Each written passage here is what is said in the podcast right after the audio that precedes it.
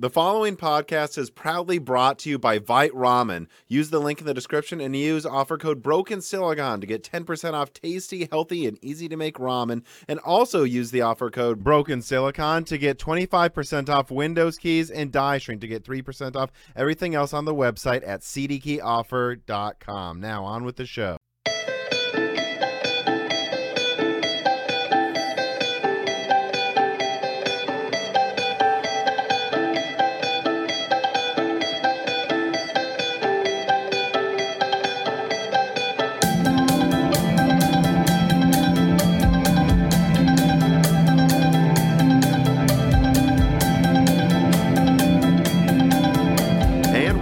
Broken Silicon, a gaming hardware podcast. I am your host, Tom, and I am joined today as I am, as I don't know why I always have trouble reassessing it every time, but I guess that's the type of pedantic way my brain works. You are here on every news episode to my memory, my co host. Dan. Dan, why do I do that? I always pause and then I'm like, was he on every news episode? The answer is, of course, yes. Yes, I, I don't think I've ever missed one. I think there was one episode where I wasn't on for part of it for some reason, but yes, you were. There was some specific reason you couldn't be available for very long, but you could find just like 45 minutes. And so I truncated the episode's news stories to be more technical near the end so that I could just answer all of those. yes, it might have been a a wedding I went to. Now, additionally, I didn't have an interesting opening thing to say, but it should have been Horse Voice Tom, as some of my friends came down from Illinois, and my, I mean, my voice is.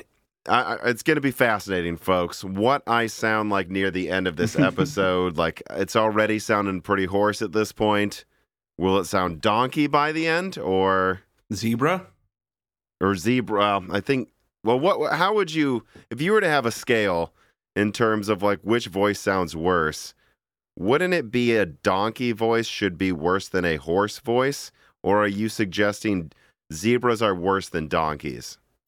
Uh, I just think they're two different paths. I don't know which is which, to be honest with you, but I, I, I would think a zebra is worse than a donkey. I don't know, just In, something in terms about of them. you were establishing the intactness of your voice. Yes, it, they are also different words that uh, sound the same, though. So Now, would this be because you think zebras are just overall worse animals? And so if you were to continue this ridiculous discussion, it should mean your voice sounds worse or what? I hear that zebras are dicks. So that that's where I'm I'm drawing my conclusion from. I do hear that as well, that they really are not nice animals, whereas donkeys are very nice. So you might, okay, but so then should a horse voice be worse than a donkey voice? Horses are also pretty nice, I think. Yeah, they're nice. Generally. I like donkeys a lot, though, I guess is what I'm revealing. And maybe I feel like I threw them under the bus. Yeah. Yeah, maybe you did, Tom.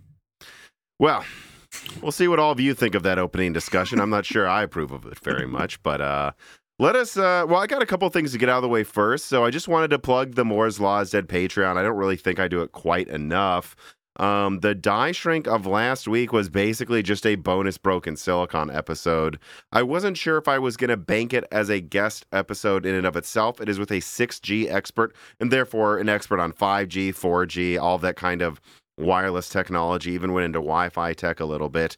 But me and Gerard talked about it. We're like, is this too off subject? Even if we sometimes get off subject to be a main episode and we kind of lean towards yes. So I don't know if it'll ever be part of some upcoming Broken Silicon episode, but it's out there. And I, I gotta say, even though it's off subject, the comments that we have on the Patreon are that this is one of the best guest episodes yet. So just remember, you uh, support us for two dollars a month, you get that for free with zero ads right now. So just wanted to put a little plug out there for the Patreon, as I think there's a mountain of exclusive content a lot of people probably aren't aware they could get for not that much. Um, and then on a lesser happy note, I guess I, I didn't know if I should do this update, but I guess I kind of have to. I dropped hints of it, I think, in the last loose ends that I might be unavailable periodically every now and then because Reese's might be getting sick and I guess there's no good time for me to do this, but just to tell the community that she's been diagnosed with cancer. Yeah. So, and it really doesn't look very good. Now, the good news is that right now, you wouldn't know. Like she's running around, she's happy. She played with me and my friends. In fact, I got a inflatable pool to put in my backyard hmm. where my friends were here in Nashville when it was 100 degrees outside and we just chilled in the pool with Reese for a few hours and she just walked from end to end of the pool letting different people pet her one by one in a circle.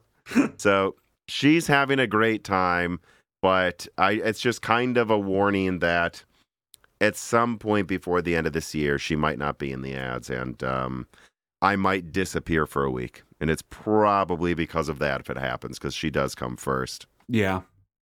So I don't know, Dan, if you want to say anything. I mean, you've known my dog for how long now? Um, I mean, what you got her in 2014, probably. I think something like 2016. well, uh, no, Oh, no, no, 20, 2015. 2015. 2015. I mean, yeah, she's a great dog. So Probably the best Reese. behaved dog. It's up for debate in the pantheon of dogs we've had in our family who's the best, but I think she's distinctly the best behaved. Yeah, she is very well behaved. I mean, to the point that we get comments in our YouTube videos consistently like, how did you get her to sit there and like hold a marker like she drew on something and then do a trick?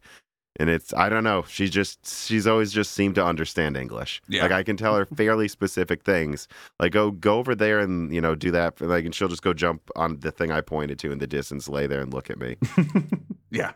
But um, so we're not going to get any more depressing than that about it for now. But I guess I should just let you guys know ahead of time that you know I would say one of the main members of the Moore's Law's Dead team is unfortunately getting sick right now. But we'll keep you guys updated. All right. On another note, let us get into an opening reader mail here. Carbon Cry writes in. He says, "Tom, how does it feel being pushed out of the tech leak game by Intel themselves? It is increasingly clear." That what Pat's master plan truly is at Intel is to transition Intel to becoming a Twitter leaker themselves. This b- business plan shift is obvious with their massive Rialto Bridge leak and even Falcon Shores. I mean, Ponte Vecchio still does not even have a launch date, but Intel managed to get a huge scoop on its supposed successor. How will this affect you and other smaller creators who now have to compete for information with Intel? And can Intel get enough YouTube views to satisfy their shareholders? You know, their presentations don't get very many views on YouTube, actually, I've noticed. I mean, Uh, but- to satisfy shareholders, I feel like their views would need to be in like the hundreds of millions to billions range, probably. So Yes. I don't think they're going to hit that anytime soon. They'd have to like get the views of some random kid who just does unboxings and gets clicked on constantly by five year olds who have their mom's iPads. Oh, that's a good idea. Just buy uh, Linus Tech Tips and Marques Brownlee's channels and combine them and make an just a ungodly monster of uh, generating YouTube views on computers. Now, the, joking aside, I mean, we well, we did joke about before when AMD confirmed Bergamo a little sooner than we expected, like over a year before it came out. We were like, no, did they do this because I already leaked all the details? Which again, I'm not. I'm saying like, is there a chance they were like, well, we might as well confirm we have this. And I and I don't know. I think it was a balance of maybe a little bit of that, you know, when they confirmed that, but also just the more Intel confirms things way in advance, AMD's feeling pressure to reveal a little bit more sooner than usual, just so they're even though it should go without saying, just so shareholders know, no, we're we're gonna have stuff too next year, even if we haven't told you yet. And I feel like that's what they've done recently with their financial analyst day, where they frankly didn't confirm anything specific, but they're like, yes, of course. There's going to be Zen 4th Vcache. There's going to be Zen 4C, Zen 5C. They, you know, they Mhm. kind of just said all the code names without really, you know, MI300 will be an APU, like it's being rumored. But Intel's just taking this to another level where they're like saying supposed entire performance claims of things coming out in like three years. And uh, it's a joke from Carbon Cry, but I agree. Like, I don't know what's going on at Intel where they're confirming things three years in advance when they don't have anything out now that, that that comes before that. And it's again, it's I want to be clear, it's not like AMD where they're like, yes, Zen 5C exists. You could have guessed that. They're like, here's a bunch of performance targets for Falcon Shores, which is just absurd. Yeah, I mean, I can't tell you why they're doing that. Hopefully, it's a sign of confidence. Although the uh, the seeming endless delays of all of their products shouldn't suggest that. May maybe they're in a uh, a forest of uh, delays that they'll get out of eventually, though. A Sierra forest, hopefully. Mm.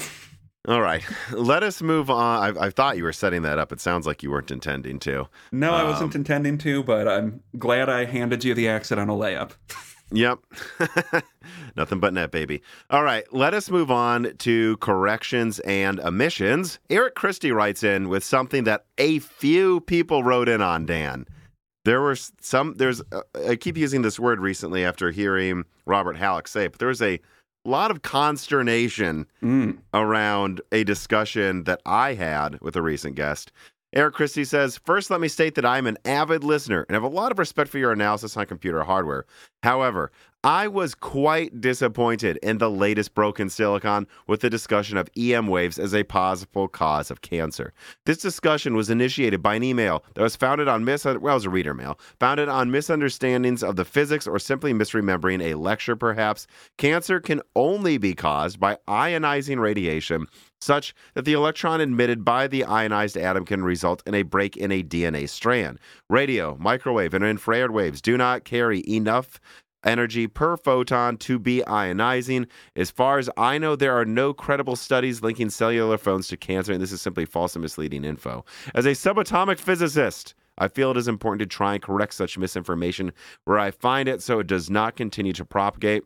For that reason, I strongly encourage you to correct the record on this and read this message from me. Sincerely, subatomic. Look, two things. I do feel like me and my guest from Meta stumbled through a couple questions there. Acknowledged, and that's why I'm, of course, reading this corrections because I don't want to put misinformation out there. Having said that, I do feel a need to point out that by the end of that, we said none of this stuff probably causes any cancer. And so maybe that probably was bad. Maybe just stumbling through the answering was bad. But I mean, I just, my memory was the focus was on if this causes cancer, what is it doing that other things around us aren't doing? And that's why it probably doesn't cause cancer. Now, of course, this subatomic physicist directly answered authoritatively why it doesn't. but I don't know. I, what did you have to? What do you want to say, Dan? Um, I mean, ionizing radiation is generally is the radiation that causes mutations in G- DNA, and there's other obviously a ton of things in the environment that cause cancer. I make the joke that everything causes cancer, but I I don't think there's a strong study that says uh, a- anything that like a radio wave could cause cancer. At least that any I've... type of waves that we're discussing here. Yeah, unless these are emitting a ton of ultraviolet or gamma rays or something, which would be uh, news to physicists, I think. right. So I guess all I'm saying is I hope it came through that we were saying VR devices and other things aren't going to cause cancer, number one. Number two, calm down, guys. We're not trying to propagate misinformation here. Um, although I did bring up that 6G expert on the primer call, like the one before we did the recording, just to touch base.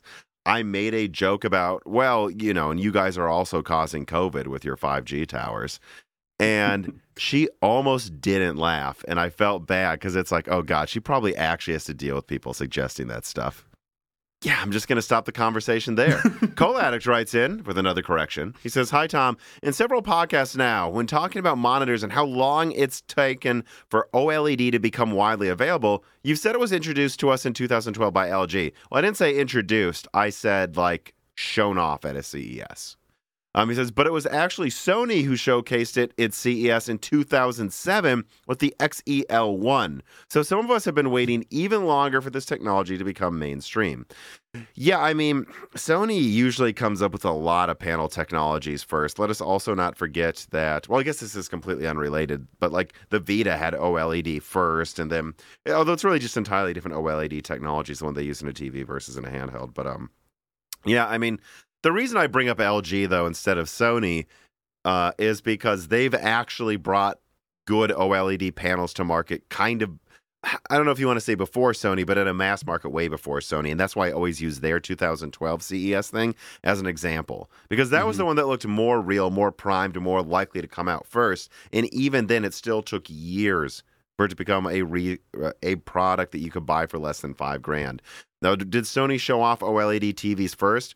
Sure, but like I don't believe they really had OLED TVs out until after LG did in a similar type of pricing way. If that makes sense, am I am I wrong? Are you looking this up, Dan? I mean, I'm looking at the uh, OLED uh, from 2007 that Sony put out, and yeah, I mean, it doesn't seem like a lot of people bought it. it I I don't remember this monitor existing at all, so it's clearly a or TV, I guess actually. So it's clearly a very small production run and it was 960 by 540, which even in 2007, that 40, huh. 2007, that would have been pretty low resolution if I'm remembering correctly. Yeah, that's. I mean, that's below 720p. Oh yeah, yeah, definitely. Then. I guess again though, that's why I bring up LG. LG showed off like a resolution that was not oddly low and something they acted like was going to be on the market next year. Then it wasn't on the market in any real way, I think, until, if I remember right, like 2016. Having said that, the correction still stands. Yeah. Sony was showing this off and nothing. Nothing but crickets for honestly almost a decade since then when LG's really got good. Um, but okay then let us then move on from corrections and omissions to the first story. Story number one Intel 4 process node detailed, doubling density with 20% higher performance. Quoting here from Tech PowerUp Intel semiconductor nodes have been quite controversial with the arrival of the 10 nanometer design. Years in the making, the node got delayed multiple times, and only recently did the general public get the first 10 nanometer chips. Today at I EEE's annual VLSI symposium, we got more details about Intel's upcoming nodes called Intel 4, previously referred to as 7 nanometer process. Intel 4 is the company's first node to use EUV lithography accompanied by various technologies. The first thing when a new process node is discussed is density. And yeah, this is interesting because I think if you go back to my initial Redwood Cove leak, I call it Intel 7 nanometer still in 2020. Of course, before they rebranded it to Intel 4. Compared to Intel 7, which is really 10 nanometer, Intel 4, which I used to call 7 nanometer, will double the transistor count for the same area and enable 20% higher performance transistors. Looking at individual transistor size, the new Intel 4 node represents a very tiny piece of silicon that is even smaller than its predecessor with a fin pitch of 30 nanometer. I'm going to skip through most of this here, but the point is this reasoning applied only to logic for SRAM. The new PDK provides a 0.77 area reduction, meaning that the same SoC on Intel 7 will not be half the size if it was made on Intel 4. And at the same ISO power of 0.65 volts, Intel reports a 21.5% gain in sustained frequency with Intel 4 compared to Intel 7. At higher power, like 0.84 volts, the curve flattens to about a 10% improvement. improvement. Yes, that'd be the more high performance stuff. For ISO frequencies, the company reports 40% lower power, comparatively measured at 2.1 gigahertz transistor switching speed. Right, so yeah, that's going to have really low mixed usage power usage. But yeah, so uh, I don't know. I thought this was worth reading first, as it does seem to me, even if Meteor Lake, and we'll get to it in a second, is kind of being delayed, although maybe not officially from what they've said publicly, but from what I've heard behind the scenes, what they were expecting it is being delayed. That the node it's going to be on does look competitive with TSMC's four nanometer in some ways. Yeah, I mean, and I, th- I think Intel 7 uh, obviously isn't completely up to uh, where TSMC is at, but you know, I think this is kind of what we are predicting was that once pa- Intel is past 10 nanometer, they're going to become more competitive with TSMC probably not leapfrogging them at any point or clearly leapfrogging them.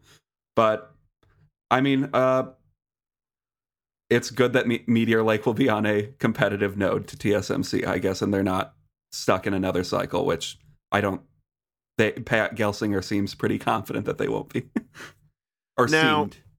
I should say. Here's the thing, as well. There'd be some people that maybe just heard me say, "Oh, it seems to be mostly competitive with uh, TSMC's N4P and they'd go, well, it seems really competitive. I would say, well, keep in mind, Intel's 10 nanometer did not meet its initial design goals. The density it hits right now is a bit behind That's true. uh, TSMC's 7 nanometer. And so if TSMC's 5 nanometer, which I don't remember off the top of my head, but I think it's like 80%, 70, 80% more density.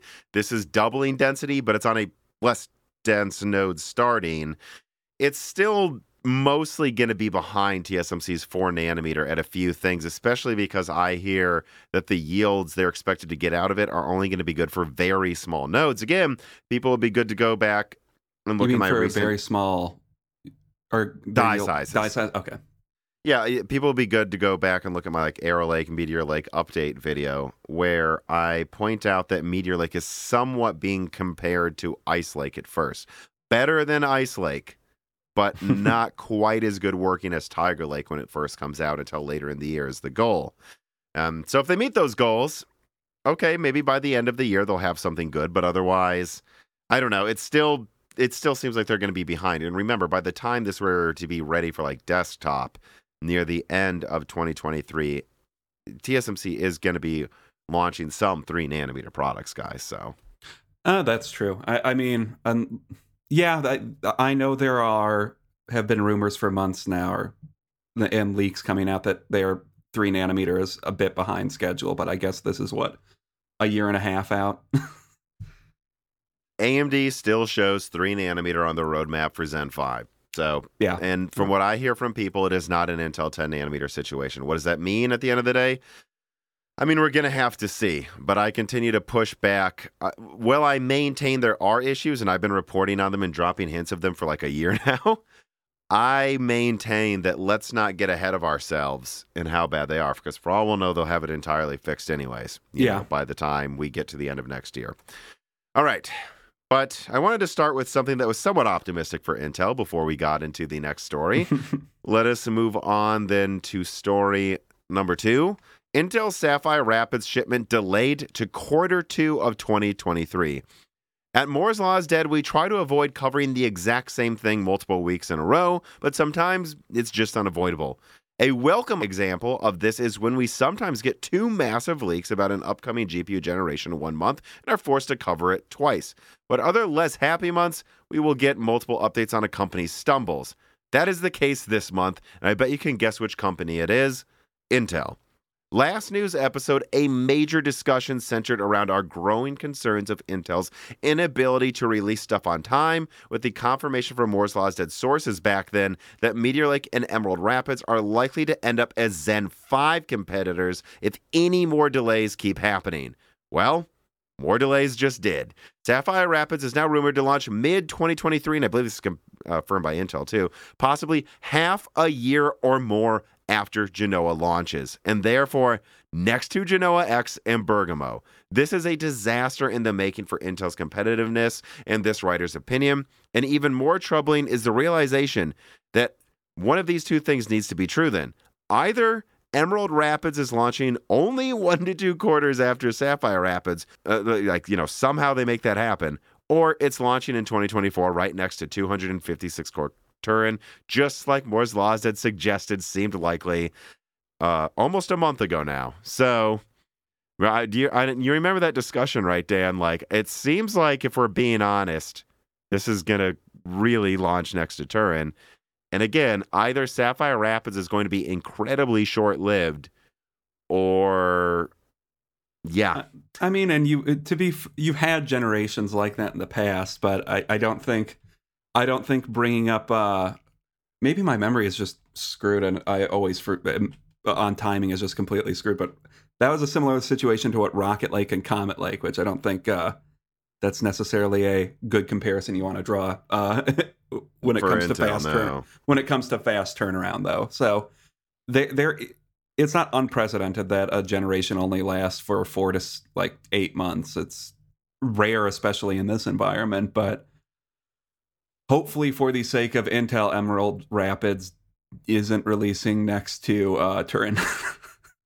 Well, and you know, I would just say either way, we'll see. I certainly hope what we see happen is when I say, like, when we hear quarter two 2023, it's not like, again, at this point, though, why would we assume anything else? Almost every time Intel says a quarter, they mean paper launch at the end of that quarter. So that's just what I'm my I'm forced to guess is going to happen because they always do that. But it'd be good if it was April and then Emerald Rapids actually ended up launching like November that same year. Hopefully that's what happens. And, and really, the only quarter I expect, and I guess this is specifically for consumer launches, the only quarter where I don't really think that uh, when I hear it is, it's at the end of the quarter is a quarter four release. Quarter four, I think, Mm. Oc- um, October or November typically because they don't want to release consumer products around Christmas. But everything else, if you say quarter one, two, or three, I think you're saying March, And a- June, March, June, or September. Yeah, pretty much always. And I, I guess I would just also say when people go, well, it's not crazy for Sapphire Rapids to be short lived, I would say, yeah, that's also what they said was going to happen to Ice Lake X. They said, Yeah. oh, and I leaked that. Oh, this is going to be a short lived generation. It's only going to be out for like six months as a stopgap before we get Sapphire Rapids out. And here we are a year later. No. As Ice Lake X is just having a full product life of a year or more. So this Yeah. keeps happening, and I don't know why I would assume anything else is going to happen with these products. Um, there's certain at this point there's certainly no reason to believe that Intel is going to is going to catch up anytime soon. Like it seems like you're not getting a one product is delayed. It seems like systemically they're it, they are delayed across the board. It seems like so a three like it seems like three months delays in products uh stack more than uh you just expect like a three month or two month shortening of one product's lifespan, which isn't good. I mean, I think eventually something is going to have to give, and one of their products will release on time or not Or more than canceled. two. Yeah, or just straight up be canceled, and they'll catch up with their uh with their releases. But I don't know why I would bet on any specific. uh I don't know why I would bet on any specific uh release doing that. I I think it will happen eventually, but, But why I, I would we put money on? Like, if we were to make eight bets and we were to bet everything just gets stacked and delayed in a row, yeah, we're going to be right like seven out of eight times. yeah, and uh, me saying I think they'll catch up eventually. I feel like because the equivalent of an uh, somebody that says, "Well, there's going to be another recession eventually," and it's like, yeah, there's. We all know there's going to be another recession. I, I don't think that's a. I don't think that's like some big brain thing that I'm saying when. Uh, uh, probably not the best time to discuss that this week, but. Uh, well, no, but like, let's. Uh, but but, the- the- but the you know like you can always say there's going to be another recession because that's like by default correct is all you're I'm not saying. really saying anything. You might as well have just made a fart noise come out of your mouth. It's like those people that are like, "Oh, you better just buy up tons of silver and gold because there's going to be a recession," and they miss out on 20 gains of a bull market. It's like, well, okay, you were right one out of 21 years, but there were 20 years you could have been making money. So, good job saying the world's going to end for 20 years. yeah and I just don't think there's any reason until they reverse this trend and when i say reverse the trend i don't mean a like wh- what we're calling it now alder lake possibly being a dead cat bounce um i i don't know if you would that's not the reversal of a trend the reversal of a trend is at a minimum two releases uh, In a row. on time or two releases going well in a row because alder lake still was a bit late wasn't it it was just Eh, well received It was like a month late, Okay. maybe Uh, a, a week to a month okay late I- I- of what they wanted to do. Eh, that's probably close enough to say on time. I think. I, I would ag- I would generally agree. It's just when AMD says fall, you can bet it's going to be out by the end of fall. it's Yeah. not going to be like, oh, it's the last day. That's just such an Intel move. Um, yeah, I guess I would also say that I've kind of heard that Granite Rapids is being redefined as like a better thing because I don't. I, I honestly the the stuff I heard from concrete sources a few months ago is that Granite Rapids actually had lower core counts than people thought, and that was on a you know it sounds like it may be getting redefined on Intel's three node, so that's basically like the slight tweak of their four nanometer node. Um, with a better architecture or something. So we'll just have to see how that pans out. You know, and this Mhm. does happen when you have things three or four years out, like, for example, Lunar Lake. There wasn't always this defined Arrow Lake before it with Lion Cove until about a year ago. Like there was a while where they weren't sure when Lion Cove would appear. And it sounds like Granite Rapids may getting redefined to get maybe something better on a better note if they can pull it off. But that's why I almost wonder if it's like, are they just going to release Sapphire Rapids and then a year later launch Granite and just basically skip Emerald? I don't know. Ah, But Emerald's yeah. still there on the roadmap with 64 cores. So Well, and I think if even if it still just has 64 cores, if it's a product they can appreciably release, they're going to, even if it doesn't exist for very long, or because I, I assume it will be better than uh, Sapphire Rapids.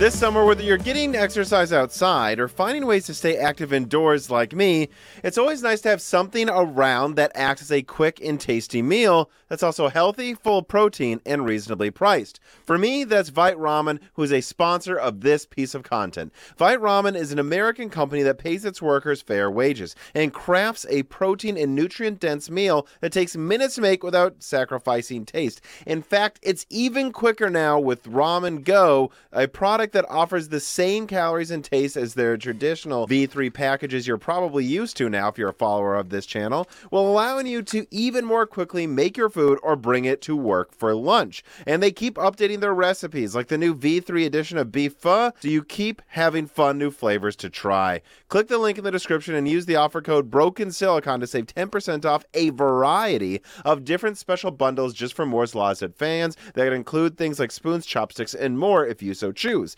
This is a great deal for you and it helps support this channel tremendously. Seriously, I eat it. It's tasty, it's healthy, it's fast. They keep making even better and better recipes that are quicker and quicker to make, and it's reasonably priced. Try Vite Ramen today. All right, let me move on then to story number three. Raptor Lake almost certainly launches after Zen 4. Here's the write up. Well, Moore's Law Is Dead cannot go into great detail yet. One thing that has been consistently hinted for the past few weeks by yours truly continues to show signs of evolving from a Pikachu of little hints and winks into a fully developed Raichu of confirmed launch dates. It seems like indeed Zen 4 should launch before Raptor Lake, at least effectively. On Sunday, Tom tweeted that Raphael, number one, has a planned partner briefing for the launch event in early August, and number two, has a planned press event for fully revealing the Zen 4 lineup late August. So, briefing partners for the launch in the beginning of August, and then briefing the public to what the lineup is before the end of August. All of this comes hot on the heels of other leaks emerging, suggesting that the mid to late September release, re- retail release, Moore's Laws had pointed to in a recent video, could actually be happening, and maybe even happening as early as September 15th. Although I personally suspect that that September 15th date is more of some kind of shipment thing, not the actual retail purchasing date on Newegg. But, anyways, simultaneously, more re- whispers continue to roll in, suggesting that Intel's Z790 chipset won't be at all ready until late September at the earliest, and Raptor Lake itself sounds to be slipping to late October. All of this suggests AMD may have a full month of dominance before Raptor Lake launches, which, in this writer's opinion, is a major advantage for AMD when the two competing lineups will be very close in performance. One more thing worth reiterating this is not a situation of Intel holding back a launch so they can compete with a full family of products right away. The rest of the non K Raptor lineup launches quarter one or quarter two. And I do have to say that because I was talking to some of my friends about this, and they're like, well, yeah, but does Intel have more obligations to like OEMs and stuff? You know, does is it because AMD can afford to just rush something out to the do-it-yourself and Intel can't? And I said, like, no, it's like two quarters later is when the OEM stuff comes. So, mm-mm. this is them desperately trying to launch something near Zen 4 that seems to be slipping about a week every time I get an update. Well, yeah, and I, I, I just think given the new, uh, I mean, the, the fact that Zen 4 will be on a new platform, uh, Intel has, Intel is in the uh, corner where I think they're trying to deflate uh, Zen's launch more than the other way around. And I don't think you could really successfully do that unless they could beat Zen 4 to market. So if they're not going to successfully do that, uh, yeah, I, I think Zen 4 is in a really good position that most people will buy. I mean, I guess the only reason I could really think a Raptor Lake the most convincing reason someone would want to get Raptor Lake is like I don't know if they got like a 12400 earlier this year and now they Hmm. want to get the 1390K or something. Well, and a 12400 mean you advise them to get and should not feel bad for getting. You got a great Alder Lake CPU that outperforms the overwhelming majority of Zen 3 CPUs for less money, often using less power. Now you can upgrade to Raptor Lake later. That's why we told you to do that. But if you're building new and AMD launches a month before the competition, I just see this as a pretty big deal simply because I'm like I'm sorry guys like these lineups are going to be so like close to each other in performance. And I, I last news episode we said that uh, all th- all things being equal, I think I would get the new platform unless the new platform is for some reason buggy and disastrous. I would go for the new platform over the old one because it has a longer lifespan.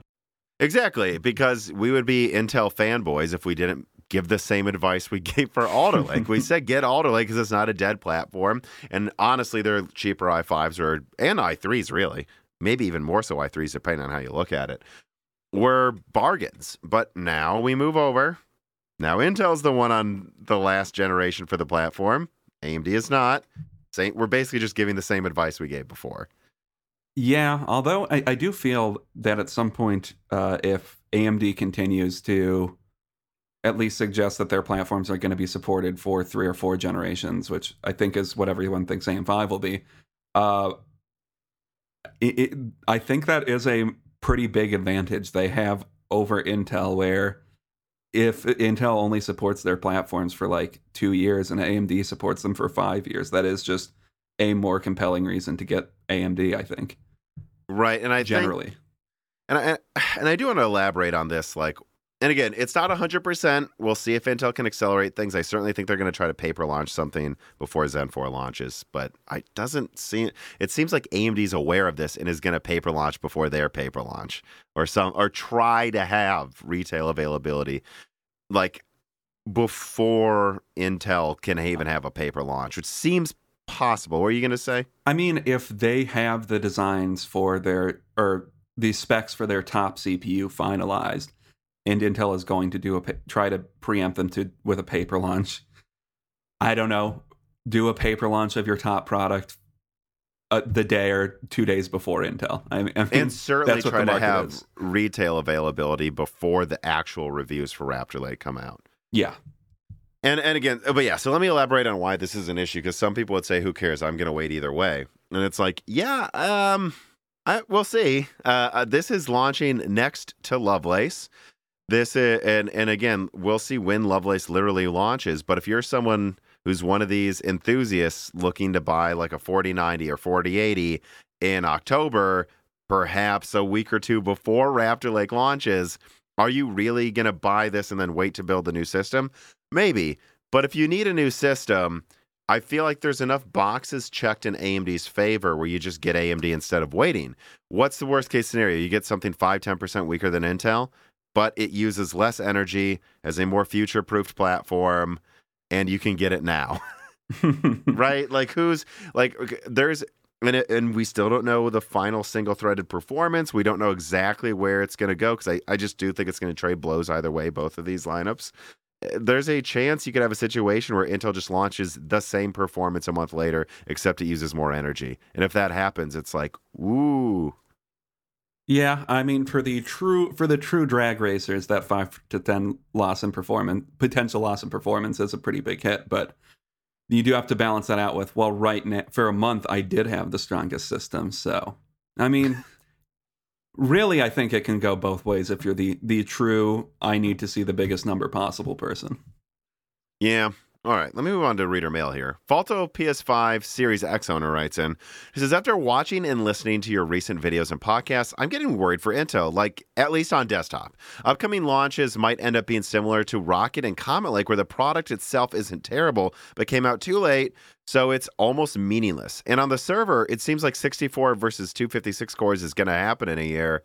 Yeah, there's no way Intel is going to win in any way with that situation. Not to mention Arc, which, if it came in quarter one this year, could have been great. But now we'll compete with RDNA 3 and Lovelace, so why bother buying Arc now? So, my question is Is there any hope or good news from Intel's side of things, or is it all doom and gloom and will Intel be the next IBM?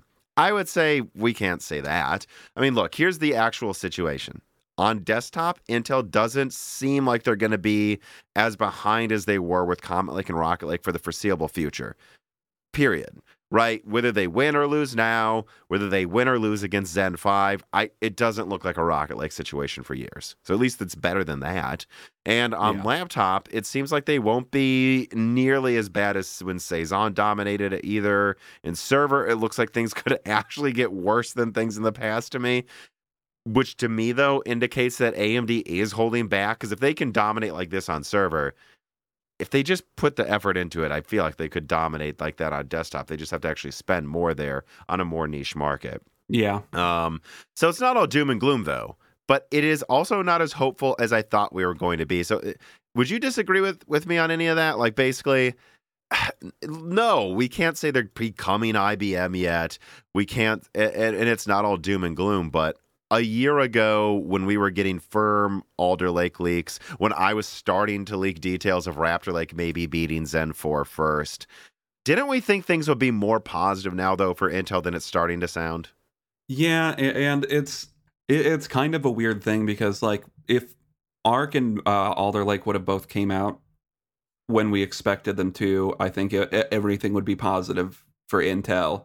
If Raptor Lake would have came out uh, sooner. Although it's all, I, I, guess Alder Lake was always going to be a relatively short generation. But like if Raptor Lake and Meteor Lake all looked like they would be on time, yeah, this would be great. But eh, now you just have a, a bunch of products that are probably going to be go- good enough and like not uncompetitively placed like at their pricing. It just it looks like they're uh, fighting to stay above water in terms of their technology all the time, as opposed to coming out with stuff that's generally speaking at more or less as advanced as uh, AMD and Nvidia, which right now they're not. They're just six months to I don't know mm.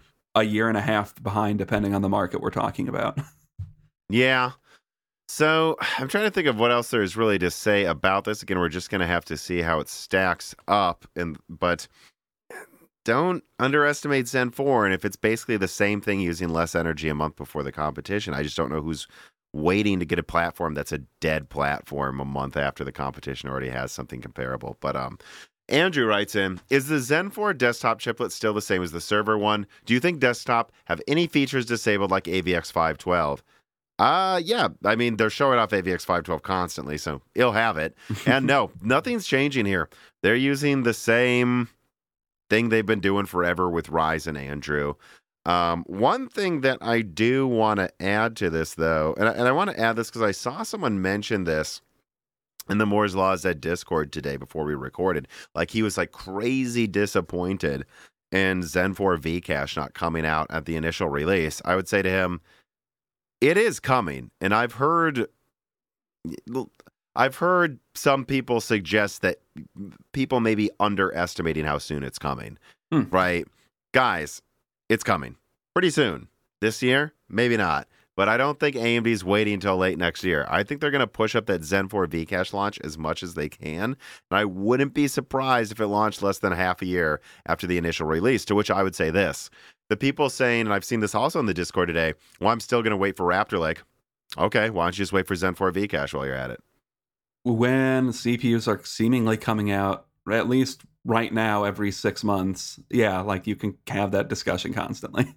if you're waiting for Raptor Lake, you might as well wait for Zen 4 with Vcache because I wouldn't be surprised if at the reveal for Zen 4's lineup, they already are teasing it and they're like, we're going to have it out quarter one or two. I'm not promising that at all, but I've had some AMD contacts say, hey, it's coming soon, by the way. It's just we can't have it out right away. I would almost wonder as well I wonder if AMD could pull this off. Again, wild speculation, not a leak, guys. But I wonder if AMD would consider doing this, like launching the 12 core, the 8 core, the 6 core right away, but like waiting to launch the 8 core Vcache, 16 core Vcache, and just paper launching an engineering sample right at the end of the year to like take the performance crown, anyways. Because people Hmm. will be good to remember that I have a 3950X. They didn't actually confirm that until months after they revealed, or I think weeks after they revealed the 3900X. People always Yeah. forget this. And then it came out basically in December. Yeah. So yeah. Are we so sure AMD might not try to attempt something similar where no, it doesn't come out in November or December, but it comes out January or February and they already have benchmarks on the table next to Raptor Lake? I don't know. It, all of this is possible though. So again, Zen 4 Vcache is coming sooner than I think a lot of you think. If you're willing to wait, you know, a month or more for Raptor Lake after Zen 4's initial launch, I don't know why you wouldn't be willing to wait for Zen 4 Vcache. You clearly don't need it right away, man. Yeah, and I guess we'll see. Vcache is is weird, at least right now, because I, I think it, it's hard to launch Vcat a, a, a- full lineup of Vcache next to a full lineup without it, because I I, I, I, also really think it'd be stupid. I don't know how you advertise or, or market that, especially if there's still compromises to be made with Vcache, like there was with the 5800 X3D. Um, I, I just don't think there's going to be as many compromises. And remember, at Yeah. the end of the day, the compromises were minimal compared to the gains you got. No, that's true. it's just not wholly better than the 5800X, which makes it a little harder to advertise, I think. Well, remember, Dan, the 5800X3D loses in Cinebench single threading to the 5800X, so that must mean it's terrible at gaming. Uh, I mean, yeah, a lot of games use Cinebench, Tom. Yeah. The amount of people in the comments saying Cinebench single threading when we just had a CPU launch that loses that but wins in gaming. Come on, guys. yeah, I know. Rowdy LS writes in Hi, Tom and Dan. AMD has not provided any information regarding the end of life of the AM5 platform to my knowledge. Do you think they could run into space or power issues as they try to compete with Intel over numbers of years, especially if the process tech stalls? Um, so, two things. I'm kind of, and this, I'm not singling you out, Rowdy. I am kind of getting a little sick of people saying, why isn't AMD confirmed Zen 7s on AM5 yet? Because they don't know for sure, dude. Yeah, and what's the power limit of AM5, or do we even know that yet? Oh yeah, uh, like the TDP limit's supposed to be like 270, and I forgot Okay. what the like total boost thing is like. You know, over 200 watts, like 232 something. Whereas that Okay. on AM4 was like 142 watts. So for like peak power, it's like I think, and don't kill me, guys. If I'm just off the top of my Yeah, head, it's like going from 142 to like 230 watts for like peak, but not sustained power. Okay, I mean, I hope we're not in a situation in a couple years where, uh, in order to maintain uh, competitiveness, Intel and AMD are both having to put out the uh, CPUs that use uh, like 300 watts. So, Right, and I don't think it's necessary. I think people are forgetting like Zen 4's goal is to solve the frequency and IPC scaling with frequency problems. That's what this architecture aims to do, and also clearly massively up the efficiency of its uh, si- uh, simultaneous multi-threading because we're seeing higher in quotes IPC from apps that use uh, hyper-threading compared to ones that just use a single thread. So clearly there's something going on here where they wanted to make their multi-threaded workload handling just way more efficient, especially when it uses AVX 512. That's what Zen 4 is aiming to do. It's going to use more power because of that. I don't think that means they're going to up power by 50% every generation, guys. I think that's just what they're doing with Zen 4, giving themselves some room to let their future SKUs use more energy. Um, I don't even know if they've technically confirmed the top one uses 170 watts yet, although I kind of expect it to. Um, we know that the thing that the stuff that they've shown running those demos at Computex wasn't even running at 170 watts, though. mhm. Um, so rem- I think future generations, what we're going to expect is not just going to like three nanometer rowdy, 3D stacking. There's way, there's a ton of different levers they can pull to up performance. I don't think they're just going to be doing 300 watts or more. And if you'll notice, Intel stopped with Rocket Lake. Alder Lake used less energy. They're not going back to like 300 watt CPUs again either because it's just Mhm. impossible to cool. yeah. So no, I, I don't think this is a limitation of anything. I think they just said let's give it more power, and that you're not going to want a CPU that uses more than this, anyways. Okay, let us move on to story number four. Moore's Law Is Dead leaks Little Phoenix and other upcoming AMD APUs. Here's the write up. Last week, Tom finally got the justification he needed to do an AMD APU leak video. That justification took the form of an APU no one else seemed to know about in detail Little Phoenix. However, first let's talk about the other upcoming APUs to give it some flavor. Mendocino launches with 4 cores, 8 threads, Zen 2, one work group of RDNA 2, and this APU only has four PCIe Gen 3 lanes. So that also suggests it's not for budget gaming laptops. And I'm, by the way, I'm just to jump in, I'm disappointed by that because I don't think you need more than four core eight thread Zen 2 for most budget gaming laptops. It would have been cool if they could have paired this with, I don't know, you know, an RTX 2050 or something for like a $400 gaming laptop. But there, there does not I don't know if there's no desire for something like that on the market, or if they just don't. F- if no Wanna company wants it. to fulfill that niche, because I, I I feel like I'm crazy for at this point for thinking that that is a at least a, a serviceable market for a few pro, uh, for a few laptops. You know, I mean, seriously, like, why do we have to keep pairing these like 35 watt Rembrandt CPUs with that are just crazy powerful with like a 3060? Why can't I put a 3060 with a 5 to 10 watt Mendocino quad core that will not bottleneck it? yeah, it's just funny. Like if you want to have mid range uh, a mid range GPU in a laptop, you need to have like ultra high end everything else seemingly. Yeah. But so clearly Mendocino's not meant to do that. Yeah. And thus, overall, what is Mendocino? It's a quad core Zen 2 with really weak graphics. By itself, I estimate it could actually perform 35 to 45% as well as Van Gogh and the Steam Deck if you were to let it really push past 2.2 gigahertz, which I know this a similar GPU IP block in Raphael does boost to. So if you like basically what I'm saying is if you let this thing boost the graphics to like 50% higher frequencies then what's in Van Gogh, and then you also keep in mind it only it may only have one memory, uh, only one DIMM of DDR5, but that's still half the bandwidth of Van, Van Gogh. While having a fourth of the compute units, I feel like all that averaging out could actually get to about maybe thir- a third to forty percent the performance of Van Gogh, despite having so many less compute units. But again, that's if you were to put it in some budget laptop that you know is pushing by itself to 15 watts. And I think of the five watt configurations, honestly, this is just a Nintendo Switch that uses half the energy, so it's really not very uh, exciting. And Dan was kind of making a face like it seems like you're really bending over backwards to make it sound even half interesting, which I. I'm just It- telling you guys what's possible. it, it, it's a netbook CPU. I, I mean, I don't know. It's it, it's a Pentium or Celeron. It's a little weird they didn't give it two work groups. I feel like, I agree, but or, that- that's or what the this is. ability to do other stuff. But yeah, we've beaten that to death. Its follow-up APU is called Sonoma Valley. It sounds like it's coming out in 2024, but uh, besides that, that's all I know. Same platform, going to the same type of socket, coming out two years from now. Probably pretty underwhelming as well. Because, and as I talked about in my video, like let's say they gave it Zen 4 and like even two work groups of RDNA 3. Ooh, that would like triple graphics performance. If it got to it's still four- two years from now. Yeah, and if it got to four work groups of RDNA three, maybe it's that's the point where it would start being interesting. But eh, I mean, I so guess I don't- what I are we don't- talking about? Van Gogh performance in a Yeah. budget laptop two years from now? Big deal. yeah, It's like, ooh, you brought Xbox One or PS4 performance to a budget gaming device over a decade after the PS4 came out. Who cares? So I'm really not. I'm even kind of less interested in Sonoma Valley, to be honest. Um, and then there's Dragon Range. That's the 16 core, 32 thread Zen 4 repackaged Raphael. What I what we've been calling Raphael H for a while.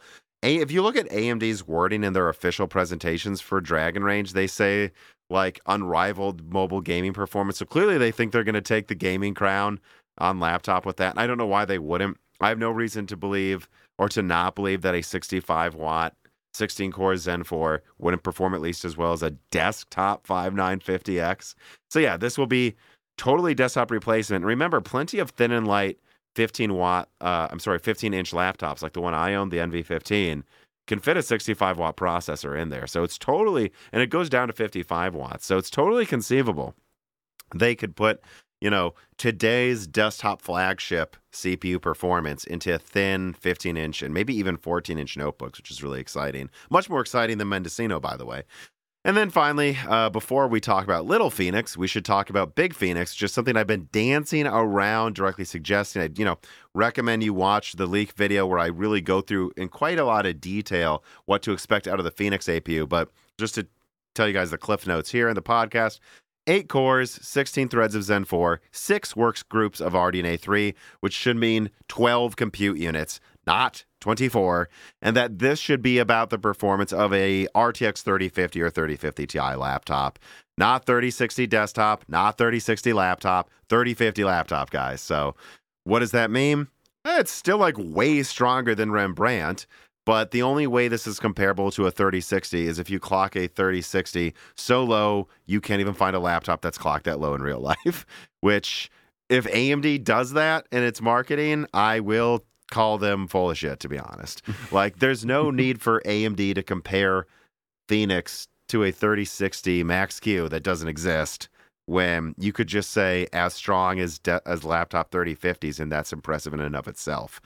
Um, it's meant for the same laptops Rembrandt is in. It's going to be paired with 4060s. It's going to, when it doesn't have a GPU with it, perform like a last gen low end card. It's not going to change the game, and it's more expensive to make than Rembrandt. So I wouldn't see this as some budget savior like some people were hyping it up to be. You, you sounded like you wanted to say Well, something. it sounds like with Phoenix, if they if they launched Phoenix now, I think they could advertise it as an actual like low end uh, an actual laptop that just with this APU gives you low end gaming performance, or they would probably say 1080p entry level performance or whatever spin they want to put on it to make it sound better than it really is. Um, but I still think next year Phoenix they're going to try to advertise it again like that and it's going to be paired with 40 and it's going to be paired with uh 40 se- uh, 60 laptop editions like that's what you're going to see it in again next year or if AMD or, maybe a mobile AMD GPU but Dragon Ridge looks cool I mean I Range. range why did I say range Horrible mistake, Dan. Oh, Horrible God. mistake.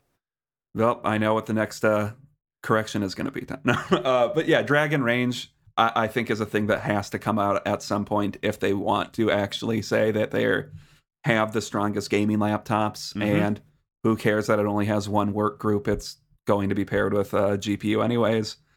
Um, and yeah, Phoenix is just a Rembrandt replacement. It would be cool if it were more than that, but eh, eh, and it looks like it will be It's a good. replacement. I'm not saying it's going The- to be the- bad. and that's what annoys me about talking about Phoenix here. Uh, it's just the only reason it sounds like we're downplaying it is because I have to deal with the same leakers who say bullshit like RDNA 3 is going to triple performance. No, it's not. And you're setting up people to be disappointed by a phenomenal generation. yeah, be be happy that next that next year. I mean, uh, G, the GPU you might get later this year is uh going to be giving you like 3090 performance and it's mid range now, or like that's a huge uplift in performance. I don't know why we need to. I, I we talk about polishing a turd all the time. I don't know why we need to polish gold to make it to call it more than gold. Gold's good. It's not platinum. It's gold, though. It is gold. and now everyone might see it as silver because someone hyped it up as something it wasn't. Yeah. So Phoenix. Uh, so I, I yeah, Dragon Range, Phoenix, both look good. Yeah, absolutely. Like Dragon Range is a little tempting to me because once you pair that with like a mobile 4070, uh, assuming a mobile 4070 performs a little similar to like a desktop 3080 or 3090, Yeah. Then you like it's like, ah, this is where like depending on the price, I'm like, I don't know, maybe just get a laptop because it's yeah, look, there'll be stronger stuff on desktop, but good enough for most uses, right, guys? I mean, come on. Yeah, especially well, I'm assuming prices won't be as dumb at that point as now, but it's if laptop prices stay relatively where they are, like yeah, I would definitely probably. I, I, I think a lot of people would want to get that. I don't think it's for me, but you know, if my laptop broke and I could just say screw it, I guess I don't have a desktop anymore and get something like that.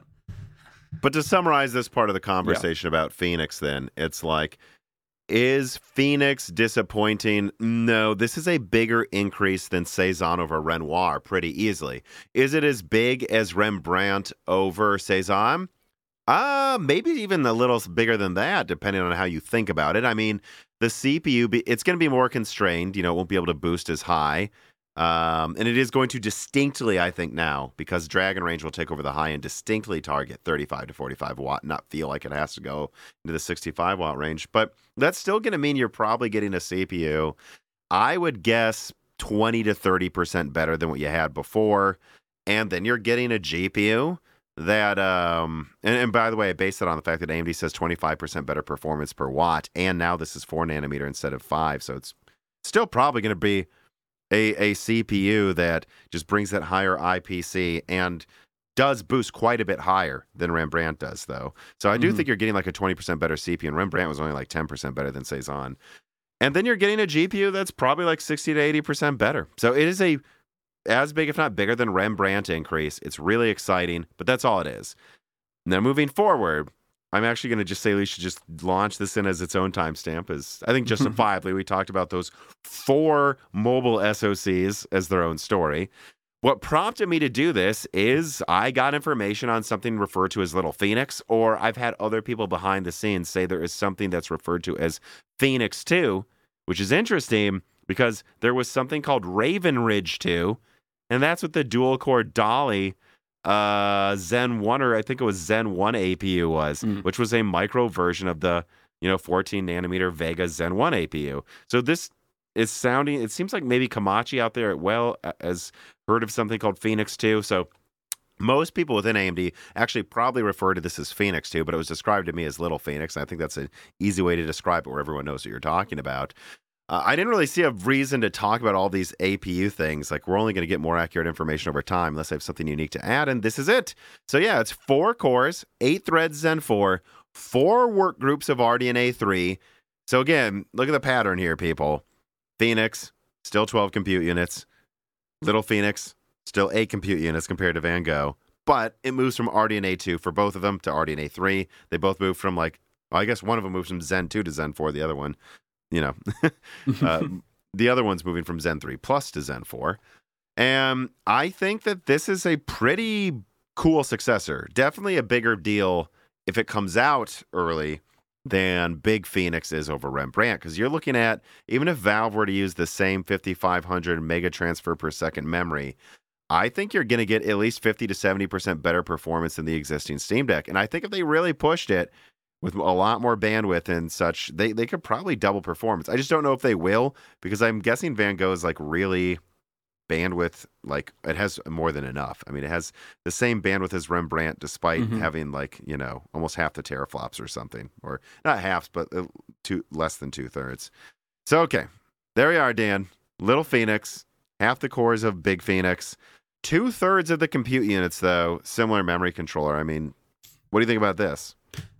I mean, you know, I think mo- most of this is probably just going to go into cheaper thin and lights, right? I, I think it could easily be adapted into something like you say, like for the Steam Deck 2, which, because what the Steam Deck generally, the people it can get gaming at like what 800p with it. I mean, if 800p 40 is what it does, and if you add 50% or more performance, I think you can maybe push it.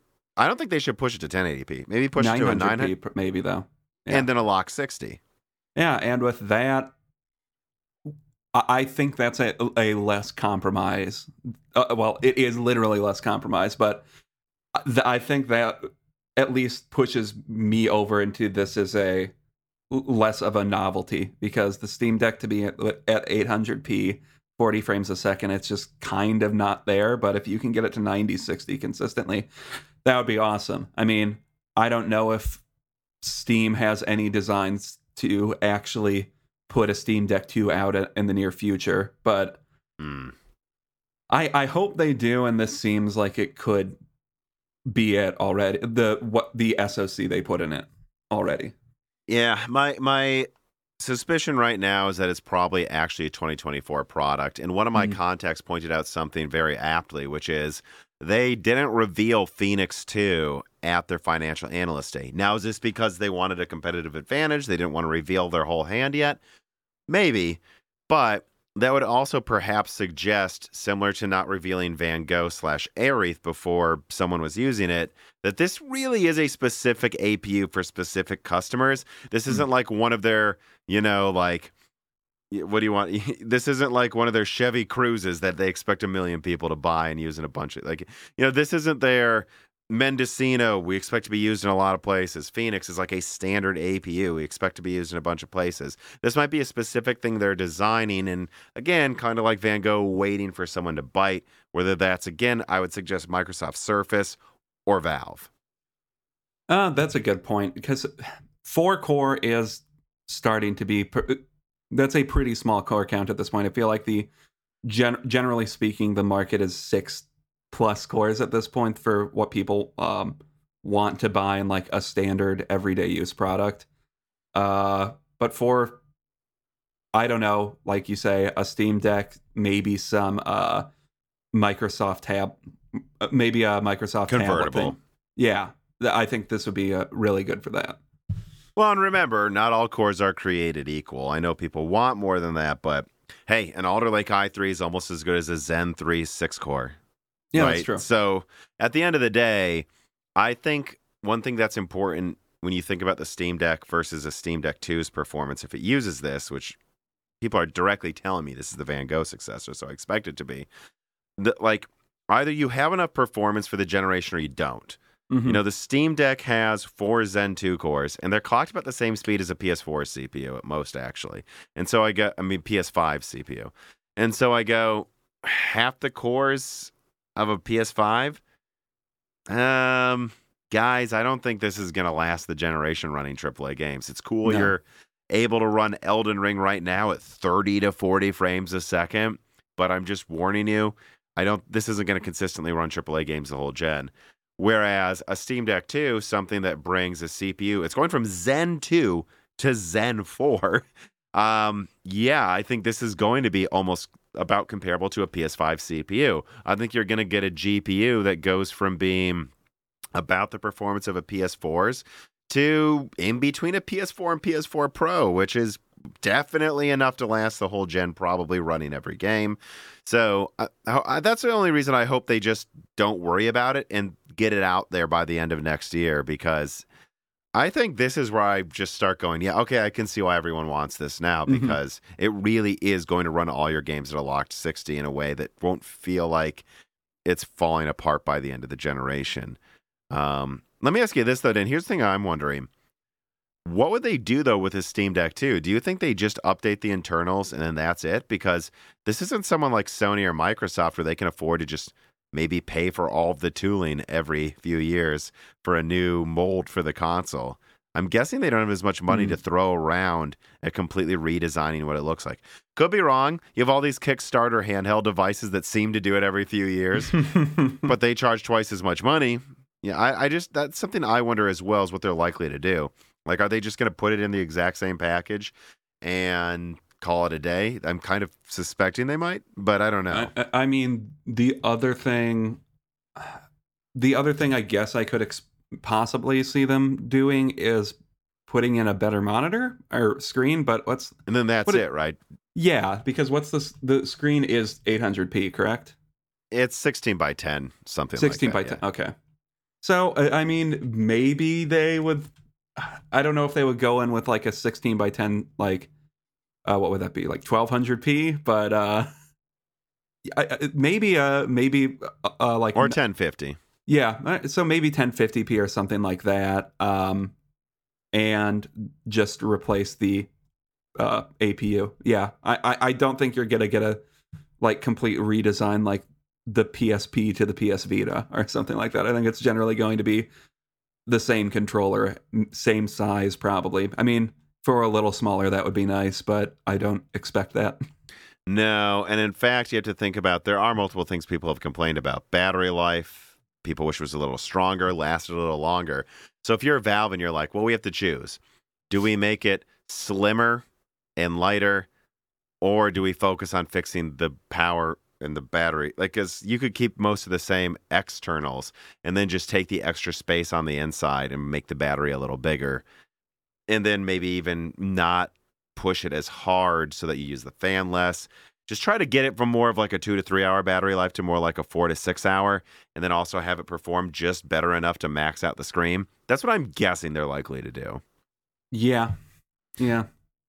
But uh, yeah, I guess the only other thing I would say is, you know, I think this thing's probably got a die size of maybe around 120 millimeters squared. It's on five nanometer, but I think its overall cost may be about the same as Rembrandt, with about Rembrandt performance overall. So it would be interesting if long term they end up using this in not budget laptops per se by itself, but like those 600 to 700 dollar ones. And again, I mean, it's got a 1024 stream processors. So I could see this actually performing, you know, a little bit like a 1650 by itself. I'm also kind of interested to see if more laptop buyers do bite on this because I think this could be a cool product for like your seven to eight hundred dollar thin and light that doesn't go wild with specs thing. Like I think that could work. Yeah, it could.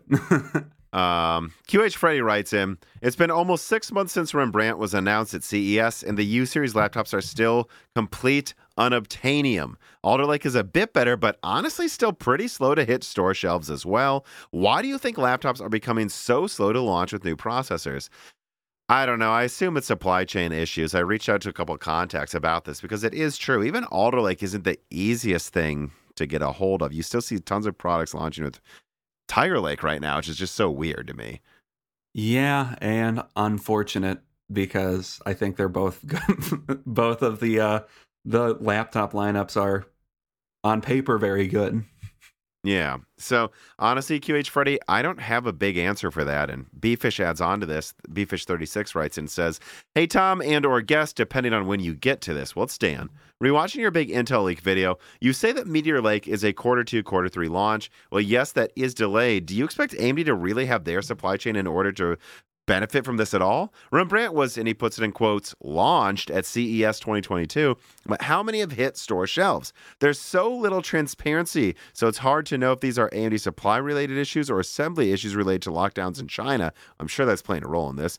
Could you see a scenario where AMD announces Phoenix and Dragon Range and Mendocino? And launches them, but Intel actually has Raptor Lake laptops in mass out before them and Meteor Lake around the same time, even if its announcement is delayed. Um, I think you're going to see probably some Raptor Lake HX laptops out before Phoenix. Before Dragon Range, though, I don't know because if they can launch Raphael, I don't know why they can't launch Dragon Range. But it's hard for me to say. I really. Well, that, that that's that at a certain point is the market they're trying to satiate more than anything, isn't it? Like because Dragon Range is it is just desktop, isn't it? Or it's repackaged into repackaged a smaller thing, but it's the same chiplets, yeah. Okay. Well, yeah, of course, I guess. but I mean, I guess all I can say is I think Dragon Range will launch right after the highest end Raptor Lake laptops, but I don't see any evidence Raptor Lake Mobile overall, like the 6 plus 8 and 2 plus 8 models, are going to launch before Phoenix. And we're just going to have to see. Mm-hmm. I, I mm-hmm. don't know. I really don't know. And I I'm sure Meteor Lake comes out after him anyways. So I guess like QH Freddy pointed out, Bfish, it is still pretty hard to get some wrapped uh, Alder Lake models, even if they seem to be more easy to get. So what I would say is maybe AMD's having a harder time with the supply chain, but at the same time, if Meteor Lake's coming out half a year after Phoenix, do I think by the time Meteor Lake's available, Phoenix won't be? No. Uh, mm-hmm. Either way, Phoenix is launching first. Um, where it's Actus writes and he says, with all the I/O on next gen CPUs, are we going to get a meaningful return of adding cards besides a single GPU? Are ITX builders going to be at a significant disadvantage? No, because they just keep packing more and more inside of the CPU. Anyways, now, I, I don't know if you're suggesting because of all the extra PCIe lanes, is this going to be an issue for like ITX builders not being able to fit as many M.2 drives? I don't think it's any more of a disadvantage than they had before, where it's just like, hey, your motherboard fits less. I don't know what to tell you. Now, are other adding cards. I mean, what what else would you want to add in besides, I guess, maybe a sound a card. sound card? There, there's nothing else I would could think of. And uh, and I've got a what is it? I think it's mini DTX motherboard from Asus that has a built-in sound card, anyways. That's actually uses like I think PCIe lanes they just mm-hmm. found a creative way to fit it in there so it doesn't stick out. So I don't see why they can't do that again. You're just going to have to pay for it. Yeah, and I, I mean, I guess with mini ITX, you probably don't have the space to put that in a PCI uh, slot, but they Unless can, you put it sideways and like you know fit it Yeah, in like an guess M. that's Dot true. two drive, which is what they did. yeah. All right, let us move on to story number five. NVIDIA holds Lovelace launch till quarter four due to oversupply of Ampere issues. According to VideoCardz, and then I'm going to add on to it myself. According to the latest information, the launch for Lovelace has indeed been delayed by a month or so for the RTX 4090 from August to September and the 4080 to October and the 4070 to November. Importantly, this does not rule out a possible announcement sooner. As mentioned before, those dates are not a final target. Things are rapidly changing on the GPU market, and the incentive now is to sell as many RTX 30 Ampere series graphics cards as possible before the RTX 40 is available. Therefore, AIBs now expect a price cut on RTX 30 series, but NVIDIA is not confirming those plans yet. So, I need to add on to this for a few reasons. Um, and I saw some people talking about this in the Discord. Like, didn't you guys say that even if they launched July, be a paper launch and not ready until quarter four, basically, anyways? Yeah, that is what we said, guys. But I've got some updates here, and I actually have like some notes written down that I want to make sure I quote correctly from a source because he said, yeah, distinctly 40 series is October, guys. So that's it. I wouldn't be surprised if the 4090 actually launches October. And I, I won't say more than that, but this comes from some of my most reliable sources directly stating authoritatively October, October, October. So a, reason I wanted to make this a main story is I can myself confirm this that October is when it's coming out, and I can even add some flavor to this story. R- partners of Nvidia were freaking out at the idea that Lovelace was going to be paper launched in July or August because if it was, they're like, dude, no one's buying our series for MSRP if you do that. And I can't go into numbers or really say much more than this. There are a lot, a lot, a lot of Ampere cards stored away that they're trying to sell. Like a lot, guys. Like they overproduce this shit out of them. So I'm just letting you know if you keep waiting, these prices are going to have to keep going down. And Well, they have to launch Lo- Lovelace eventually. exactly. And if you ask me why October, I think NVIDIA just doesn't see uh, Alchemist is a threat anymore. Doesn't really matter. People are losing interest and they're lowering prices below MSRP. You can you're starting to find some Lovelace cards drop below MSRP every now and then already. If that's the case, then whatever. They'll just sell the 30 series next to Alchemist for like 30% below MSRP and like liquidate their stock. Then I think that's clearly what they're planning to do. And if and I confirmed this in my May loose ends video, uh, I think a couple weeks ago, guys. RDNA 3 is quarter four. So I think the way NVIDIA looks at it, okay, if it's launching quarter four, then we're going to launch at the beginning of quarter four. And we'll just, you know, yeet the rest of our Ampere cards at discount next to Alchemist. We have no reason to launch before our competition does. So that's basically that. Al, uh, you know, Lovelace is October. And just letting you guys know the more you wait, if everyone keeps waiting in anticipation, they're going to get even more nervous and liquidate more because they really, it's not like they have a little bit to sell. They have a lot of cards to get rid of. Uh, I don't know. Dan, what do you think about this? well, I mean, there's also all of those. Well, yeah, you. I mean, you've told me about how many freaking, and there's also uh, discussion that they stop production of them at some point, right? Or they're stopping production, like I never followed up on that, but yeah, there was some sources suggesting they may have already stopped production of Ampere by now because they just have way too many.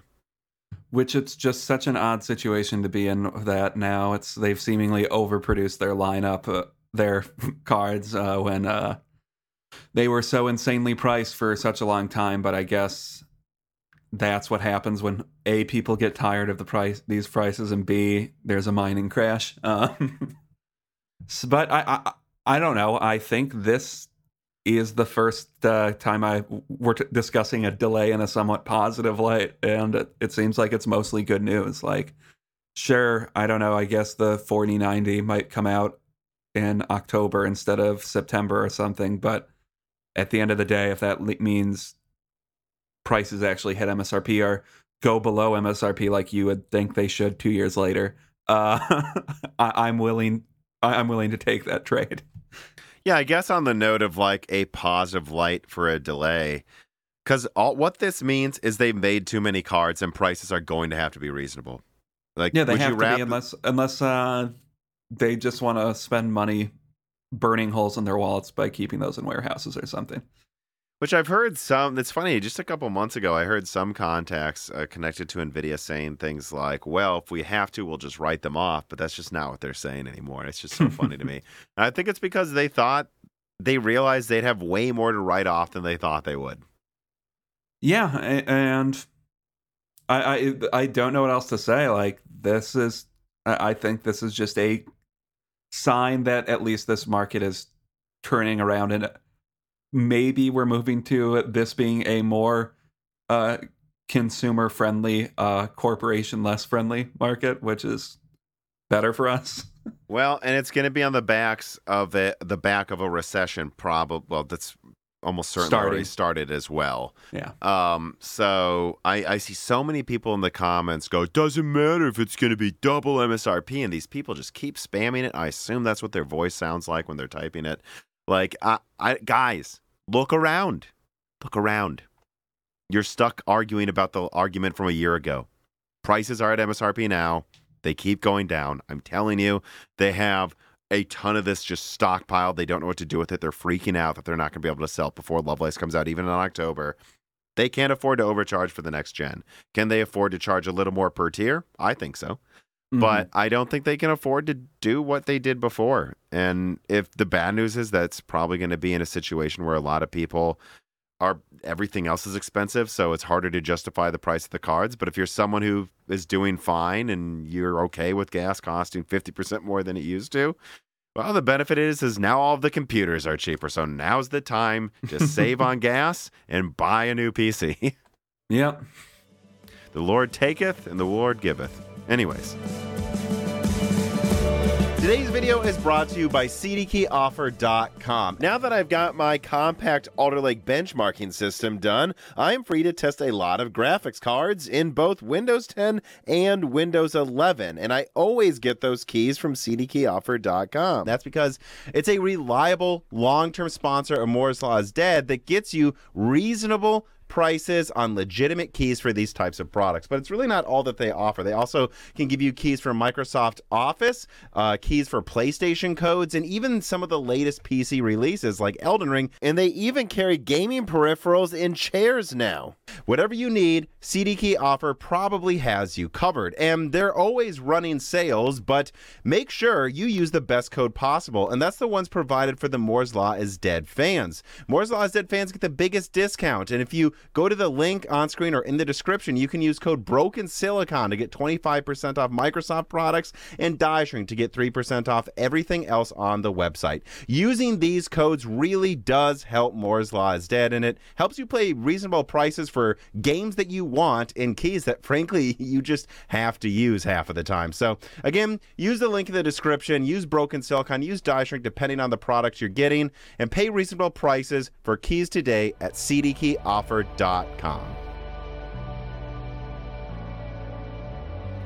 Let us move on on that oddly religious quote there, but I think it applies here to story number six Alchemist performance and pricing leak update. There's just so, yeah, here's the write up.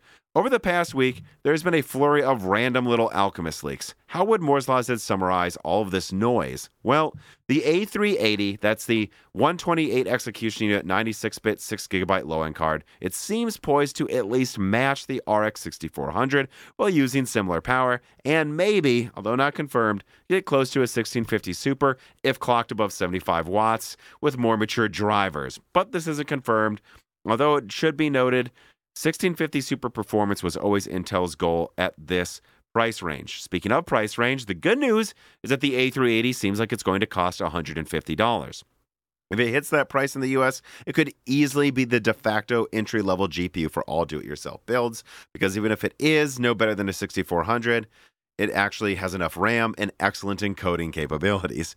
Meanwhile, the cut down SoC 1 ARCs, which is the 512 one at the full capacity, model seems to be trading blows with NVIDIA's RTX 3060 cards, just as expected. Now, the, although this, the performance seems to be a bit all over the place, likely due to immature drivers. And so, SoC 1 is the one that maxes out at 512 execution units. The Mhm. one that we've seen benchmarked seems to be the 384 execution unit model. And so overall, if a 128 execution unit arc performs like a 1650 and a 384 execution arc performs like a 3060, it's certainly still plausible that a 512 execution unit arc performs above a 3060 Ti near a 3070. Finally, Moore's Law did will add that Gigabyte is 100% still on board making ARC cards, guys. I've seen them, although I can't show the pictures because it's not safe.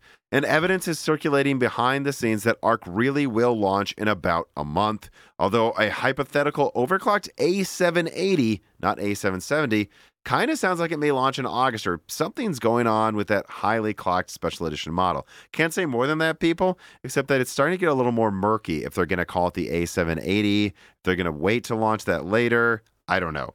But at the end of the day, honestly, if I were to summarize, ARC's going to be priced aggressively and it seems to be performing about what we expected. I don't know, right? It, roughly in Yeah. the range of what we expected. I mean, you know, it, it, it's just Arc is. We've discussed this so freaking much now, and it, I think this leak more or less just kind of confirms, or, or not this leak, these series of leaks more or less just kind of confirm like what the suspicion that uh, this was for the better part of a year now. This is maybe going to be, be competitive with a 3070, and that's fine if it's priced lower than a 3070 which I think it has to be, especially at the 3070 on the used market. Probably. I mean, I don't know what they're at right now, but I, I by the time this comes out, you'll probably be able to get a used 3070 by like for like I don't know, maybe four hundred dollars or something. Yeah. So is it too little too late? Probably. But again, it's worth remembering.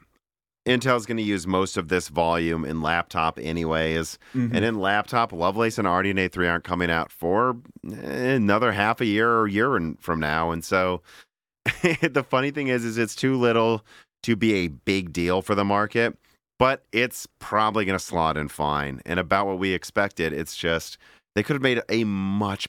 We're being a dead horse here. They could have made a much bigger splash if this came out half a year ago. Yeah, and I, I think uh, obviously the A380, if it's priced at $150, I think rev- revives the uh, low end market uh, to an extent if they release that in any substantial quantity, which I'm assuming that's cheap to make. So hopefully they release a decent amount of those to for DIYers. All right. Bfish36 writes in again. He says, Hey, Tom and Dan, will Zen 4, RDNA 3, and Lovelace look really impressive? I really haven't had any issues gaming with current gen stuff. I saw the Alder Lake i5 12400 is down to $160 at Micro Center.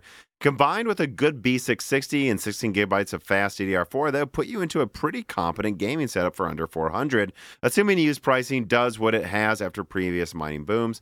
At a $300 3070 or $400 3080, I don't know if they'll get that cheap, but we'll see. I mean, I guess conceivably they will eventually, but probably not like right now. How do you feel such a system would hold up waiting for pricing to come down on newer stuff?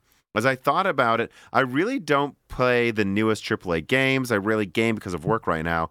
And while I could afford to spend $2,000 building a system in quarter four, I'm honestly wondering if I'd be better off buying a lot more performance, not buying off more performance than needed too soon.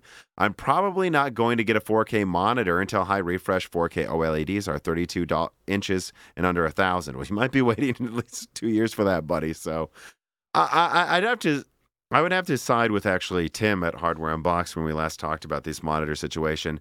Do me and him wish we could get 4K OLEDs at 120 hertz for under a grand now? Yes. But if you do use a monitor a lot, don't deprive yourself of the excellent $800 monitors we have now. I, I don't know. Yeah, I, because I- I, think it's a kind of weird argument to make a unless you're uh, uh, unless you're like in college or some or high school Mm. saving six hundred dollars. I mean, not spending six hundred dollars now for so you can uh, I don't know save money two years later. It's like that's two years is a lot of time spent doing a thing you like. And I, I mean, if you want to wait, that's fine. Or if you don't have much time to to game, like that's a choice you can make. I just think I, I, I don't know. I, I think it's worth spending the money uh, if you have a I don't know old like 1440p or 1080p monitor. Uh, OLED isn't the only good type of panel. It's not the only type of panel better than your old 1080p monitor.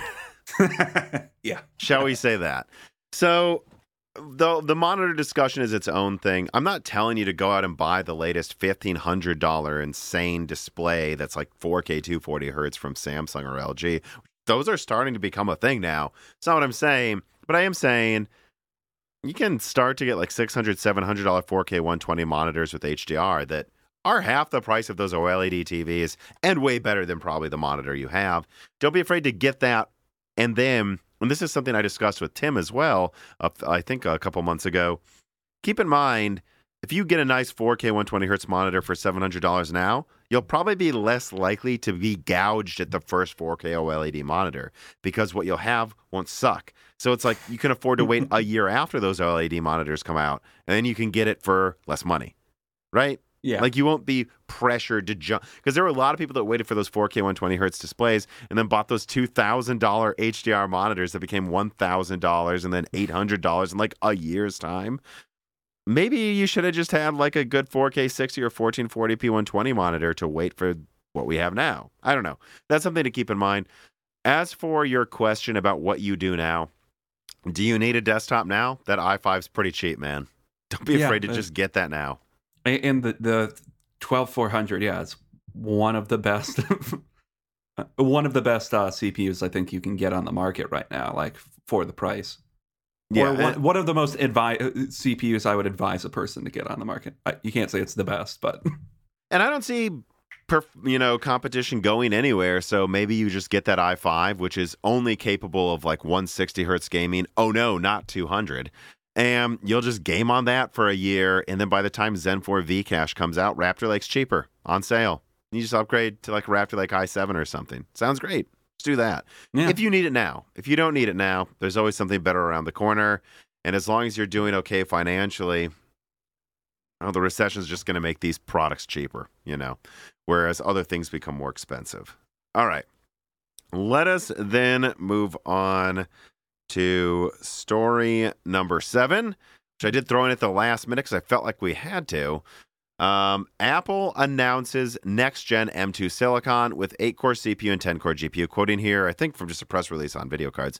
Cupertino, California. uh, Today, Apple announced the M2, the beginning of the next generation of Apple Silicon designed specifically for the Mac.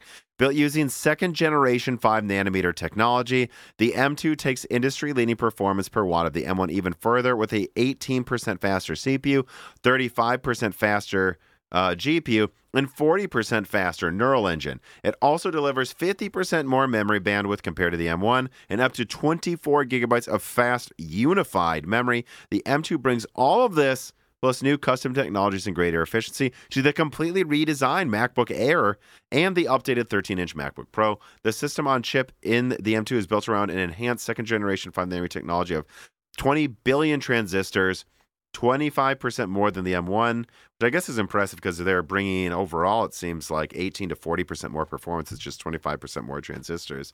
And the uh, additional transistors also improve features like uh, across the entire tip, like memory controller and uh, yada, yada, yada. So I thought we should talk about this a little bit. And, and I have actually other links in the description that suggest that if anything, into um, sorry, Apple is underselling this, that they're getting a plus 13.5% performance increase in the most used app ever, Cinebench R23. And then we also have 45% higher performance in a lot of uh, graphics benchmarks. So a lot of people, this I think this dropped like a day after we released the last Broken Silicon or the day it was released. And so I thought it might be good to acknowledge this happened. It doesn't seem like as big of a deal as the original M1, but this seems like more than keeping pace with what they had a year ago. well, two years ago, right? Um, I don't know what. When did the M1 come out? November 10th, 2020. Okay. Okay, so no. well, the M1 quite. Pro. Okay.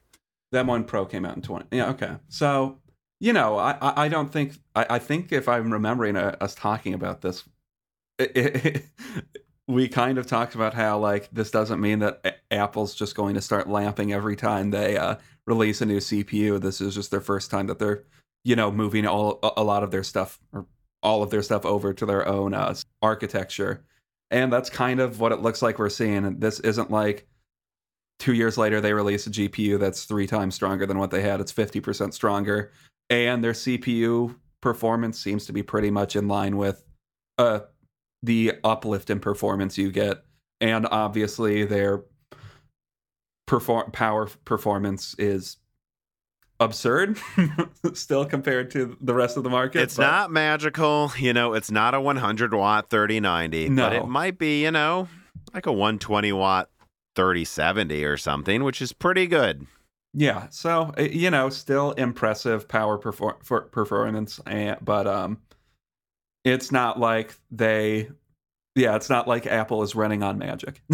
no, it's always explainable. It's like it's impressive, but I can tell you how they did it.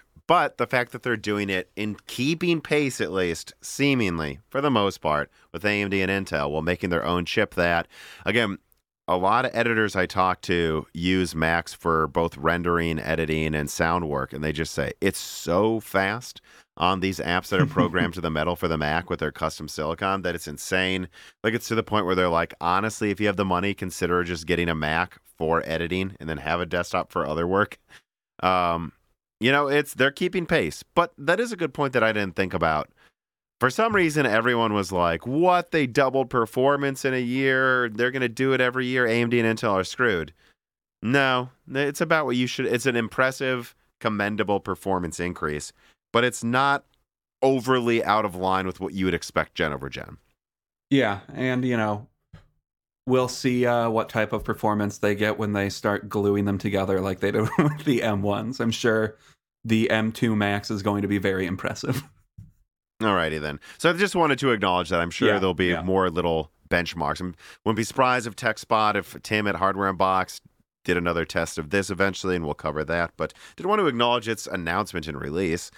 Let us move on then to the wrap up. So as always, these are the stories that don't get to be their own like five to twenty minute discussion, but we thought were worth talking about for at least a tiny bit here.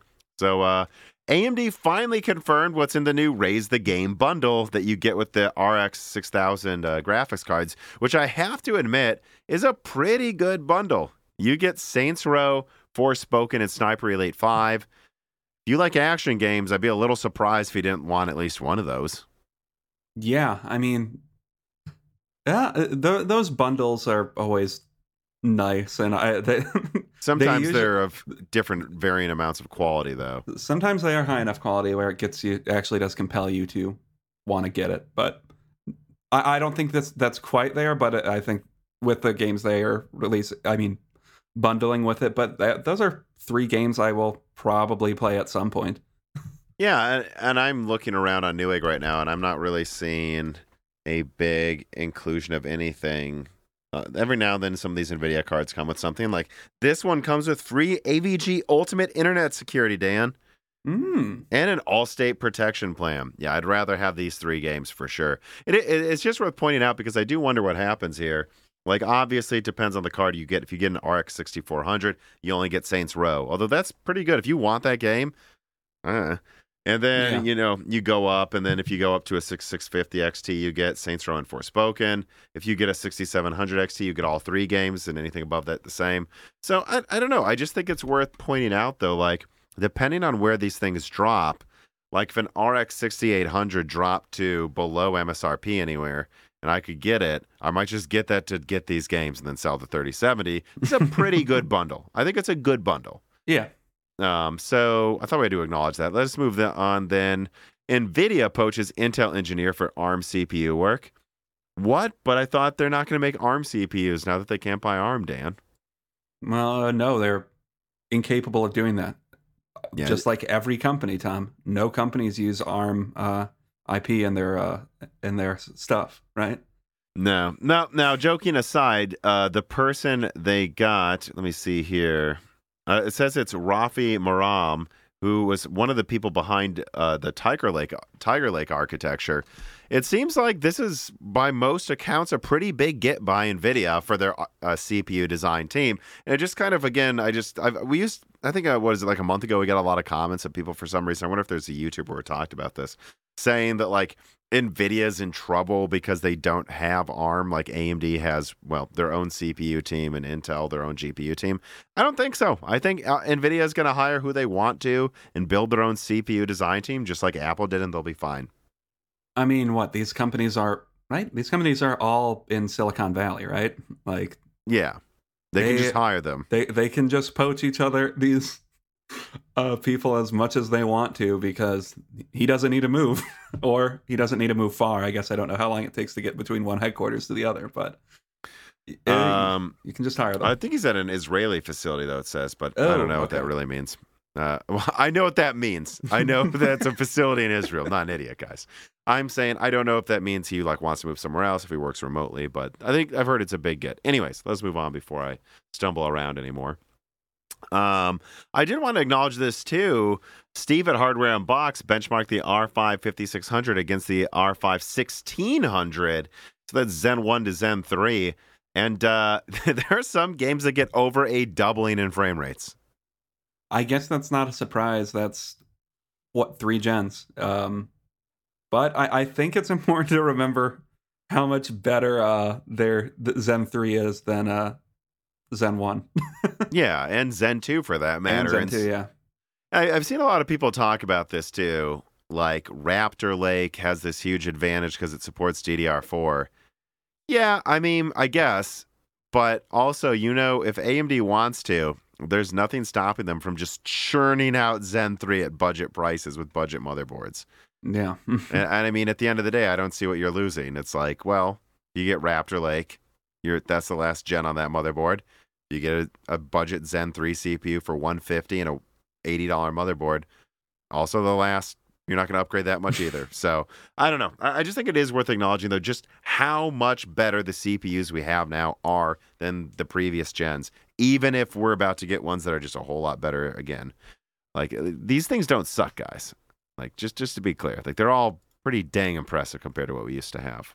Um, okay, RX 6700 officially exists, and it is now called the RX 6700. There was some consternation about if it was going to be called, you know, the What? RX 67, just the 6700. But no, AMD's website calls it the RX 6700, and if you look at it, it is literally a 6700M, just allowed to go to 175 watts, which is funny because that is five watts less, I believe, than the 6650 XT, while being 10% faster.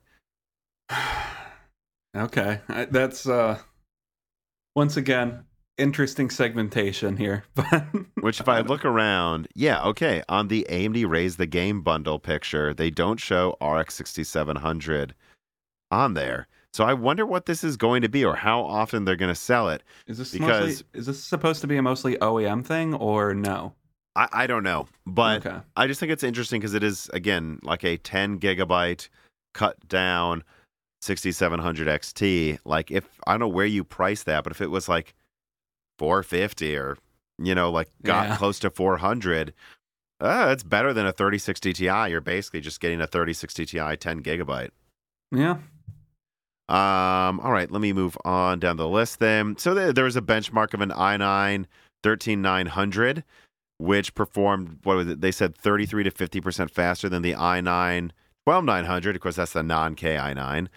Um, and I thought it was funny when this came out about a week ago. There were a lot of people that asked me, Tom, are you going to comment on this benchmark? It performs 30 to 50% faster than Alder Lake. And I said, no, that's what I expect.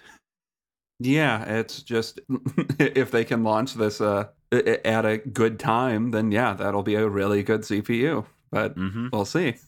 And again, it's like, what do I think this means for Zen 4?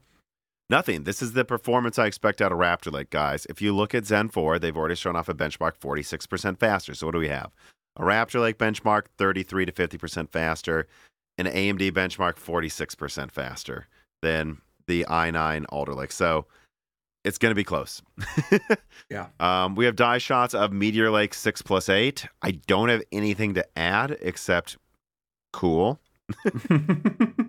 We have here a water cooled do it yourself PS5 Slim that I, I just thought was interesting to point out because it just goes to show how much smaller they can make this thing if they really put money into it. And it almost wonders, makes me wonder if I could get a service to just shrink it down to a Blu ray player size and then have this like laptop sized PS5. But I, it does also make me wonder like, I'm sorry, there's just no way around it. The Xbox One chose to be big at launch. The PS5 chose to be a big console at launch. It just, I know this is a way more high end, hundreds of dollars cooling system. I understand.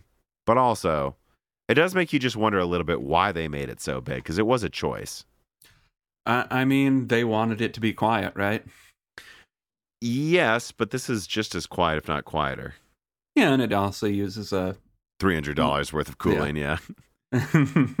Yeah, I guess And, that's the uh, balance. it, it, it's a balancing act. I mean, uh, yes, I would say the big negative of both consoles this gen is, and I, I, I still haven't seen a Series X in person, but they're both pretty big. Relative to previous gen consoles, yes. Um, I've got a thing here from Dr. Ian Cutress, who just was kind of pointing out, and I have heard this behind the scenes as well, by the way, that Intel 3 is basically just refined Intel 4, and that we shouldn't be surprised if a lot more products are on 3 than 4. And in fact, if you look at I, I don't even remember if it's official or not, but I've seen in uh, Intel roadmaps where 3 is supposed, again, this is Intel here. Intel claims Intel 3 is going to come out half a year to a year after 4. So if it comes out half a year later and it's refined Intel 4 and it just works better and they can make a bunch of desktop and server products like Emerald Rapids on it, that sounds good. But I don't know. Just thought I'd point that out too. That that's what we should expect. That's why it's coming so soon after four. It's not Mhm. nearly as big of a leap as what their 20 angstrom will be for Arrow Lake. And um, all right, final thing in the wrap up here. I, I I wanted to point this out because I have a feeling. Again, I just don't like seeing misleading performance claims. So you have a chip maker in China. What is it? Uh, Longshan, I'm guessing is how you say that. I hope. Forgive me. Is saying that they're about to launch an architecture that has the same IPC as Zen 3. Well, that would be impressive if it was launching two years ago. It's not. It's supposed Mhm. to come out in about two to three years. So it's it's gonna be five years behind AMD guys. And And it clocks at three gigahertz too, by the way. oh boy, and it's on a way less advanced node, right? Like, Yeah. So there's a uh, a, a cap to how strong it can get in in the first place, and yeah, good, good, good. I guess you guys are five years behind. Um, I guess you're five years behind. There, there's not much to say. I don't think that means ten years from now you'll necessarily have laughed AMD. I suspect they'll still be behind. Yeah, I mean, and the again the fact that it's limited to three gigahertz, so it's not going to even beat Zen two. Zen two clocks No. fifty percent faster than that, and Zen three is not fifty percent better than Zen two. So, I, I'm sorry, like what I'm looking at here is in a few years, this company is going to have Zen two performance when we're on like Zen six or seven. You- the- That means you're talking about like less than half the performance. No talk about core counts and stuff. I guess that means finally, like in China, and then of course they could supply Central Asia and Russia chips that allow you to play video games with a modern frame rate. But outside of that, it's going to be vastly behind what people who buy from TSMC and make eh, what any AMD, Intel, Nvidia products made at TSMC, Samsung, or Intel do. So Mhm. I don't know. I, I, it's misleading. It, it, I would say, and it just goes to show like why these companies are gonna still want AMD servers and Intel servers. Yeah. Um, like it's not like oh, this just means they don't care anymore if you, they can't get a hold of Western processors. It's like no, that's that's actually pretty far behind. Um, all right, let us move on then here to the final reader mails. Carbon Cry writes in, Hi Tom, and probably Wendell or Dan. I don't know. Maybe it's someone else altogether. It's Dan Carbon Cry. What are your thoughts on the metaverse and how it is being memed all the time? I personally feel that the public view of it, the reception is similar to crypto, largely ignorant of the concept and its implications, and just dunking on, in this case, Facebook bad. Um, I think there's some of that personally, but at the same time, I don't think like Mark Zuckerberg showing the metaverse and where did he show that, Dan? Where they were in a country that was flooded? Oh, Did them was- any service? Well, that was a couple years ago now, uh, when there was it was flooding in Puerto Rico, and they decided to show off their VR headsets by going to by virtually transporting themselves to uh, flood destroyed Puerto Rico and They're like people like- rebuilding something behind them. They're like, and no, it's we're like, in wow, Puerto it's like we're here, and then the, one of the most tone deaf things I've ever seen. But so, uh, so I guess just to open this conversation up, Carbon Cry, is some of it Facebook bad? Yes, but also like Facebook made a ridiculous presentation multiple times in the past few days. Like, and there's been Metaverse ones that were very tone deaf as well. So I don't think it's just because people are saying Facebook's bad. I think they're stumbling through a lot of presentations as well. But uh, uh, what do you think about the Metaverse, Dan? Are we is this comparable to crypto or something?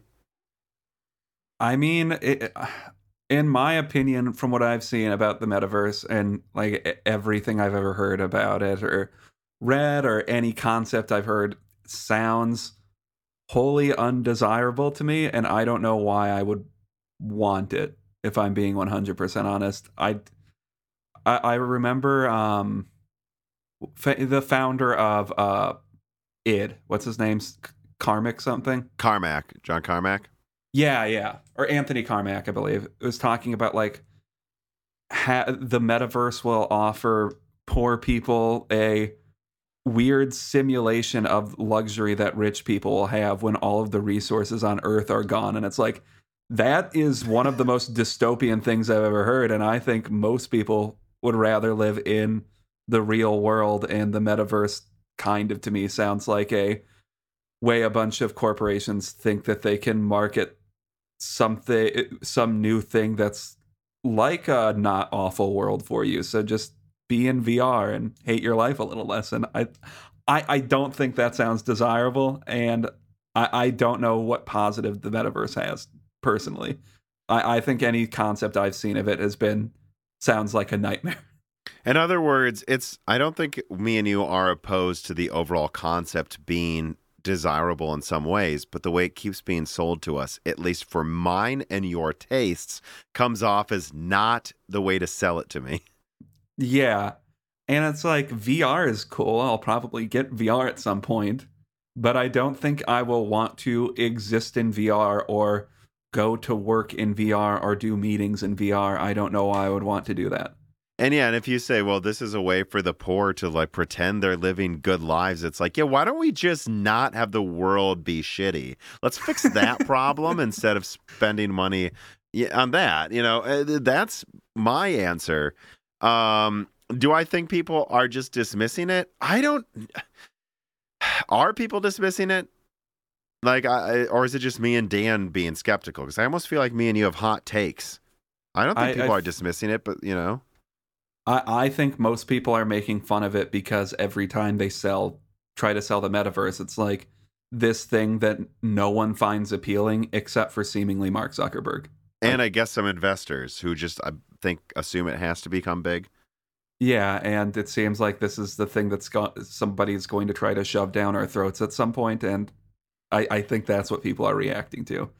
Yeah, I would agree. I that's what annoys me about it the most. You see them say this is what concerts are going to be in the future because this is all we can afford to do. And you know, oh, and then we're going to do this in the metaverse because we have to. It's like can you just stop saying because we have to?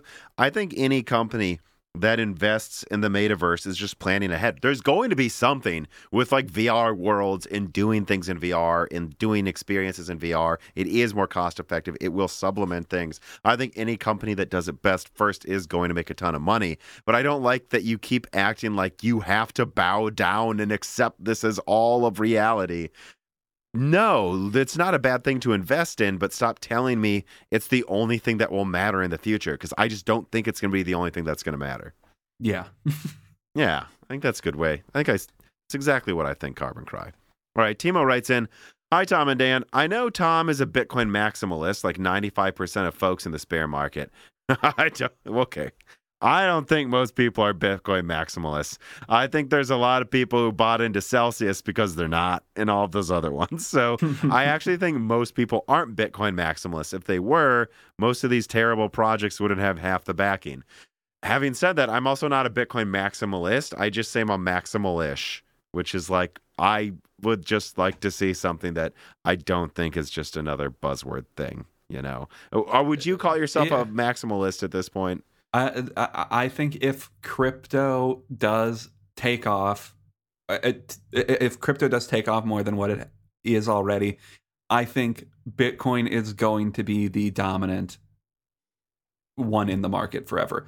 That's not even to say I think crypto will replace all currency or at any point. I just No, think, I don't think me and you have ever thought that. I just think uh, I, I don't think Ethereum is going to either, and I think Ethereum is going to go away before Bitcoin would. Yeah, and it. Uh, yeah, we. I mean, like we can do another die shrink talking about our thoughts on that, but they're out there if you guys support. Like we have a whole podcast talking about that opinion, but we can always do another one if you guys vote for us to do that. But um, continuing his question here, uh, let's see. Does all of this though dropping of price affect Lovelace, RDNA three, or even CPU pricing? As demand should be very low compared to 2021 and perhaps to Ampere at launch too. Moore's has suggested that RDNA 3 and Lovelace flagships would be around $2,000. But the bigger question is apart from universities and companies doing machine learning and AI workloads, will gamers continue to buy those overpriced GPUs when a likely used market has very good priced Ampere and RDNA 2 GPUs? Well, the answer is no. You know, and this is where I go, they're going to double performance. So if they could sell, well, let's just be honest, if they can sell the 3090 Ti for two grand, although that's dropping below MSRP pretty quickly now. Will they be able to sell the 4090 for two grand? I think so. I, I think um, there is. Maybe a- not though. I think there's a surprised. soft. I think there is a soft ceiling eventually, and if the 3090 Ti is already falling below two thousand dollars, I think the ceiling might be two thousand dollars. Right, you and we know? saw Titan Volta be three grand, but that had legitimate uses for like AI and stuff workloads that just no one could compete with at the time. So I think when you completely go buck wild with something that can be used by universities, Nvidia's proven three grand works. But in a non-ideal market for Nvidia and AMD, I think we're clearly seeing the the, the ceiling's fifteen hundred to two thousand, like clearly. yeah, yeah. And, and and so I would also just say it's not just mining though. Like you look at um Bitcoin's price going down, which remember people aren't mining Bitcoin with these graphics cards. But you also see the altcoin market crashing more than Bitcoin, and you also see the stock market going down. Markets are just going down, and what that tells you is people are going to be less willing to spend money on stupid things anyways. So, it's not just mining, guys. Yeah, I'm I'm sure if you want to it well you could will definitely be able to correlate prices of GPUs to the drop in Bitcoin or crypto I shouldn't say Bitcoin, I should say crypto in general. I don't think all of the drop will be explainable by uh, Bitcoin. I, I I think probably some of the drops in prices we'll see will be related to that, but that I, I don't know if you can easily say how much of it is directly because of the crypto bust when everything is falling right now. You know? Yeah, like I'm looking around at the stock market. AMD was worth $164 a share. I know it got that high. I've, again, people accuse me of being a shareholder. I don't. I haven't owned AMD stock for a very long time, and I actually owned Intel stock recently. I don't own any stock now, um, but like, I didn't realize it got that high. I guess it was at 166 dollars in November. Well, it's now down to $82. That sounds like Yeah, a crypto drop to me, guys. Yeah. So you look at crypto, and I think one reason you're not seeing that many people dunk on crypto as hard as they could is it's like, mm, compared to what? like everything's crashing, guys. And in a crashing market, whether Bitcoin, AMD stock, just tons of things right now, uh, you go, well, people aren't going to buy dumb things as much anymore. And I think AMD and Nvidia will not be able to get away with ridiculous pricing this time. And if they try to, I think people are just going to not justify a card that expensive. Yeah. Will they charge more? Well, they're doubling performance gen over gen. Probably justified too. And they're using more expensive nodes, probably justified too. But again, I don't think all of these people who are like, oh, 7700 XT is going to only have 8 gigabytes and be $600. No, it won't. Uh, and uh, honestly, I wouldn't be surprised if the 7700 XT costs $480. Like, I, don't- I don't know. Or 450 with 8 gigabytes. Yeah, it's like I, I I just think prices at the mid range and low end are probably going to stay at the MSRP they're at right now or close to that, and maybe there will be at the they'll try to squeeze another I don't know two hundred to five hundred dollars out of the Halo enthusiast here because once again, those people will spend eight grand on a PC for some reason. Yeah, and, and again, I just I just keep coming back to how funny I thought that was when I did like the Navi 33 leak, and two people thought I was insane. There were people who were like, "There's no way AMD's bringing an eight gigabyte 6900 XT to only 500. They'd charge way more." And then there was the other group that was just like, "That's way too much." I don't know what to tell you. It's probably going to be 400 to 500, eight gigabytes, and double performance or close to double performance of the you know whatever it is. But uh, all right, let's move on to the final question here. Brett Summers writes in. He says, please read this on an episode with Danny Boy. Well, that's what we're doing. Hello, Tom and Dan. What do you guys think of Microsoft's first party efforts? I'm specifically mentioning this after their June's showcase, and I gotta say, it's super lackluster in my opinion. They're consistently showing me why Xbox studios are a bit of a joke to some people. And it's not even the quality of the studios per se, they own id Software and Arkane after all. It seems like they have almost nothing to show for their acquisitions. And then you have what seems like flop after flop or just meh after meh. Halo Infinite, State of Decay 2, Sea of Thieves. Yeah, I don't know. I, I can't comment on Sea of Thieves. I know some people like it. I can't comment. I can say me and you liked State of Decay 2, but it's not like a 9 out of 10 or anything, but we had fun. Mhm. Um, and I think we would say Halo Infinite, good, but the follow through is Battlefield 2042 esque, unfortunately. So, not the launch, better than Battlefield 2042, but the follow through on content Mhm. seems very lackluster. Um, I I, I don't know. I, I didn't watch the showcase.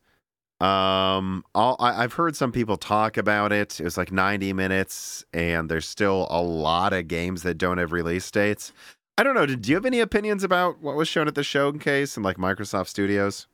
Y- you know, um, Red, uh, Redfall looks like it could be good. The the trailer I watched, the voice acting turned me off a little bit, but it looks like it could be a fun Left 4 Dead type game.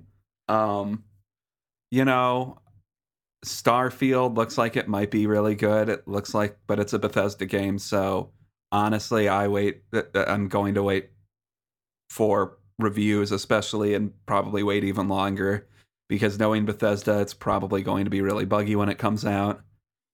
Other than that, there's not. I don't have too many opinions on any of the games they're making right now. I mean, I'm sure Machine Games is making another. uh Is making another game right now that I, I want to get. I'm sure Senua 2 will be good, but I mean Hellblade 2 will be good. Although I do think that's a funny game because like I don't think Hellblade demands a sequel.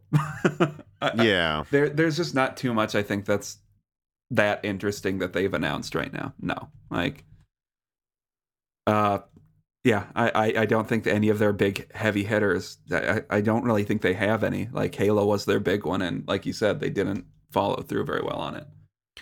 So, yeah, I don't really have much of an opinion, but it's because also I just don't have expectations for these studios.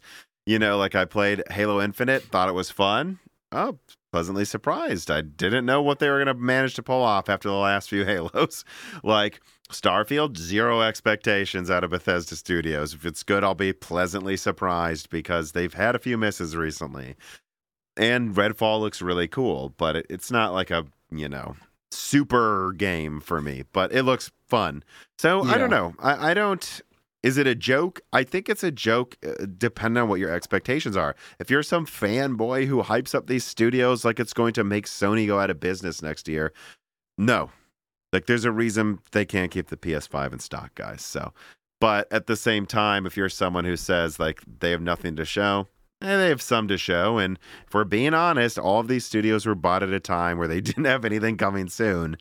And I think people just should take this as a lesson that the something we've said since the beginning of the of this generation. The reason Microsoft's showing off so many games without release dates early is because they have to. Yeah, like um Like, what would their press conferences be if they didn't reveal these games too early? Yeah, and all I'm nervous about with some of their uh some of their games, it's like they bought uh they bought Ninja Theory, which made Hellblade, which is a great game, and then they had announced a sequel for Hellblade, seemingly before like a director or anything was attached to it, which means they had no idea what they wanted that game to be. Which, Mhm. if you played that game, you would think they would want a concept for what that game sequel is before they announce the game. But that's what makes me nervous about what Xbox is doing. Is they own forty studios almost now, I think, and I don't think they know what all of them are doing or know what they want all of them to do you know? right. and that's just not a great sign for some of their games. Um, I, I mean, I'm sure they'll have a bunch of great games come out at some point, but there's that that showcase didn't have much, in my opinion, except for Starfield has a thousand planets, whatever that means. Yeah. Yeah, and that's not a way to sell me on that. I mean, that's kind of like No Man's Sky marketing there. It's like, not to compare it to No Man's Sky, but I, I kind of have to. It's like, oh, it's being compared to No Man's Sky online a lot right now. So. it's just like, I don't want a big number anymore. You know, I have only so many hours in the day. I, I just make it good. Don't tell me there's like 500 hours of gameplay and, you know, whatever it was, um, the one zombie game that just came out. Tell me it's good to play for 100 hours. Or how about 20? I'm busy. I don't need Yeah. to play it for 500 hours. Um, all right, I think that's about the all I have to say about that. We got through all of the reader mails, all the stories. Dan, do you have uh, anything you want to add? Anything else you want to talk about? Uh, no, I don't think so. Yeah. Well, as always, I'll just reiterate again. Thank you guys for listening. Remember, um, you know, subscribe to the podcast on your app of choice. Give us a review, especially on Apple Podcasts. It really helps other people see us as we move up the rankings get recommended to other people who might not be watching the YouTube channel. But also subscribe to that YouTube channel. Ring the bell button of Moore's Law is dead. And then if you have the extra money, support us on Patreon. You know, it's morbid, but the does go towards Reese's medical bills. And for two dollars a month, you'll get, you know, entire exclusive podcast with guests like the 6G expert that just came out. So if you have that extra money, we cannot do this without our patrons, and they get so much extra content from it that we use, you know, to pay me, Dan, Gerard. We have a new rendering person that will have a featured stuff on some upcoming videos pretty soon. I'm really Mm. excited about a video I'm working on with him regarding an upcoming graphics card, guys. Besides that, again, I'm just starting to ramble as usual. Thanks for listening, everybody. Take care. Bye. This podcast was brought to you by the YouTube channel and website Moore's Law is Dead. Moore's Law is Dead and Broken Silicon are trademarks of their creator, Tom. That guy is me, and I am indeed the creator, editor, writer, and showrunner of Moore's Law is Dead podcast, videos, articles, and other media. However, I don't do this alone. Moore's Law is Dead is a team with Broken Silicon co hosted by my brother. Dan, audio editing by Gerard Cortez, and special assistance by Carbon Cry. Find all of our information, including the information of sponsors you can support, at www.mooreslawsdead.com. If you would like to send fan mail or hardware to us, please mail parcels to Moore's Laws Dead at P.O. Box 60632 in Nashville, Tennessee, zip code 37206. And speaking of fans, Patrons are what makes Moore's Law's Dead content possible. The aging business model of spamming ads all over the content is dying. The future of media will be built on fans paying for the content they actually want to exist.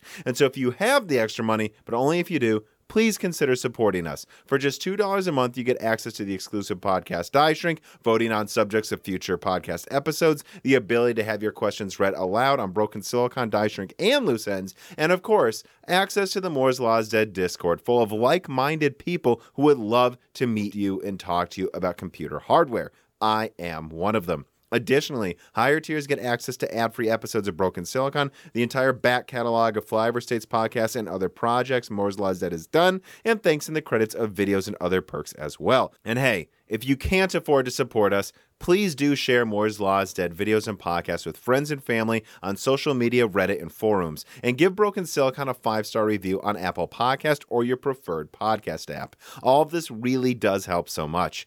And if you'd like to advertise on the podcast, hire Tom for consulting, or are a person of interest who would like to be a guest, please reach out to the email address mlhbdead at gmail.com. But as I said, this podcast would not be possible without its patrons supporting it, and so now it is time to give a personal thanks to the greatest of the fans. The following supporters are at the 10 gigahertz or higher producer levels.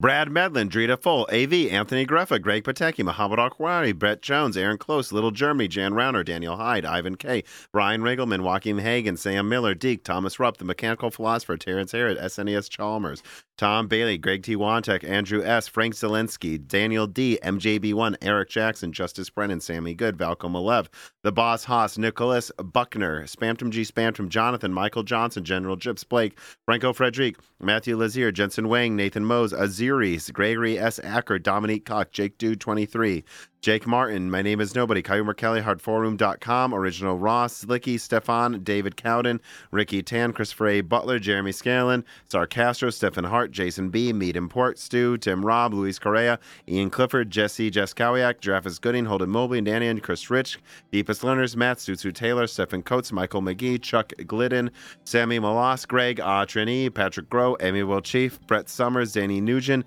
Stephen Dick, Tommy, Kunden, Brucha, Mark Mitchell, McDaffie, Delmain Peterson, James Anderson, Y. Trui, Mark Raidmaker, Seth Dommings, 3DS Boy 08, Hal Buma, Narithio, Matthew Landabazo, Stefan Koladik, Henry Zhang, Judson N, F7GOS, The Grid, Michelle Pell, D313337 Antics, Jason Bowen, Noah and Nicoella, Hexapuma, Chrysantine, Jerome Ferriera, Dave Beto 3, D. Sis, Thomas A. Teef, Klein, Brittonman, DNA Tech, 50C Desert, Axel Cisneros, Royce Mayer, Charles Russell, Reginald Ari, Morpheus, Teak Autumn, Jackson Miller, JSMMH, Sandy Garrido Saunderson, David Eastland, Cameron, Andre Jacques, Gaiman Since Reagan, Jeff Sandler, Eric Osborne, Loophole 35, Winstar, Joker, James I. Radner, Corey Leonard, Sammy Malas, John Shin, and of course, thank you to Sahara for the music.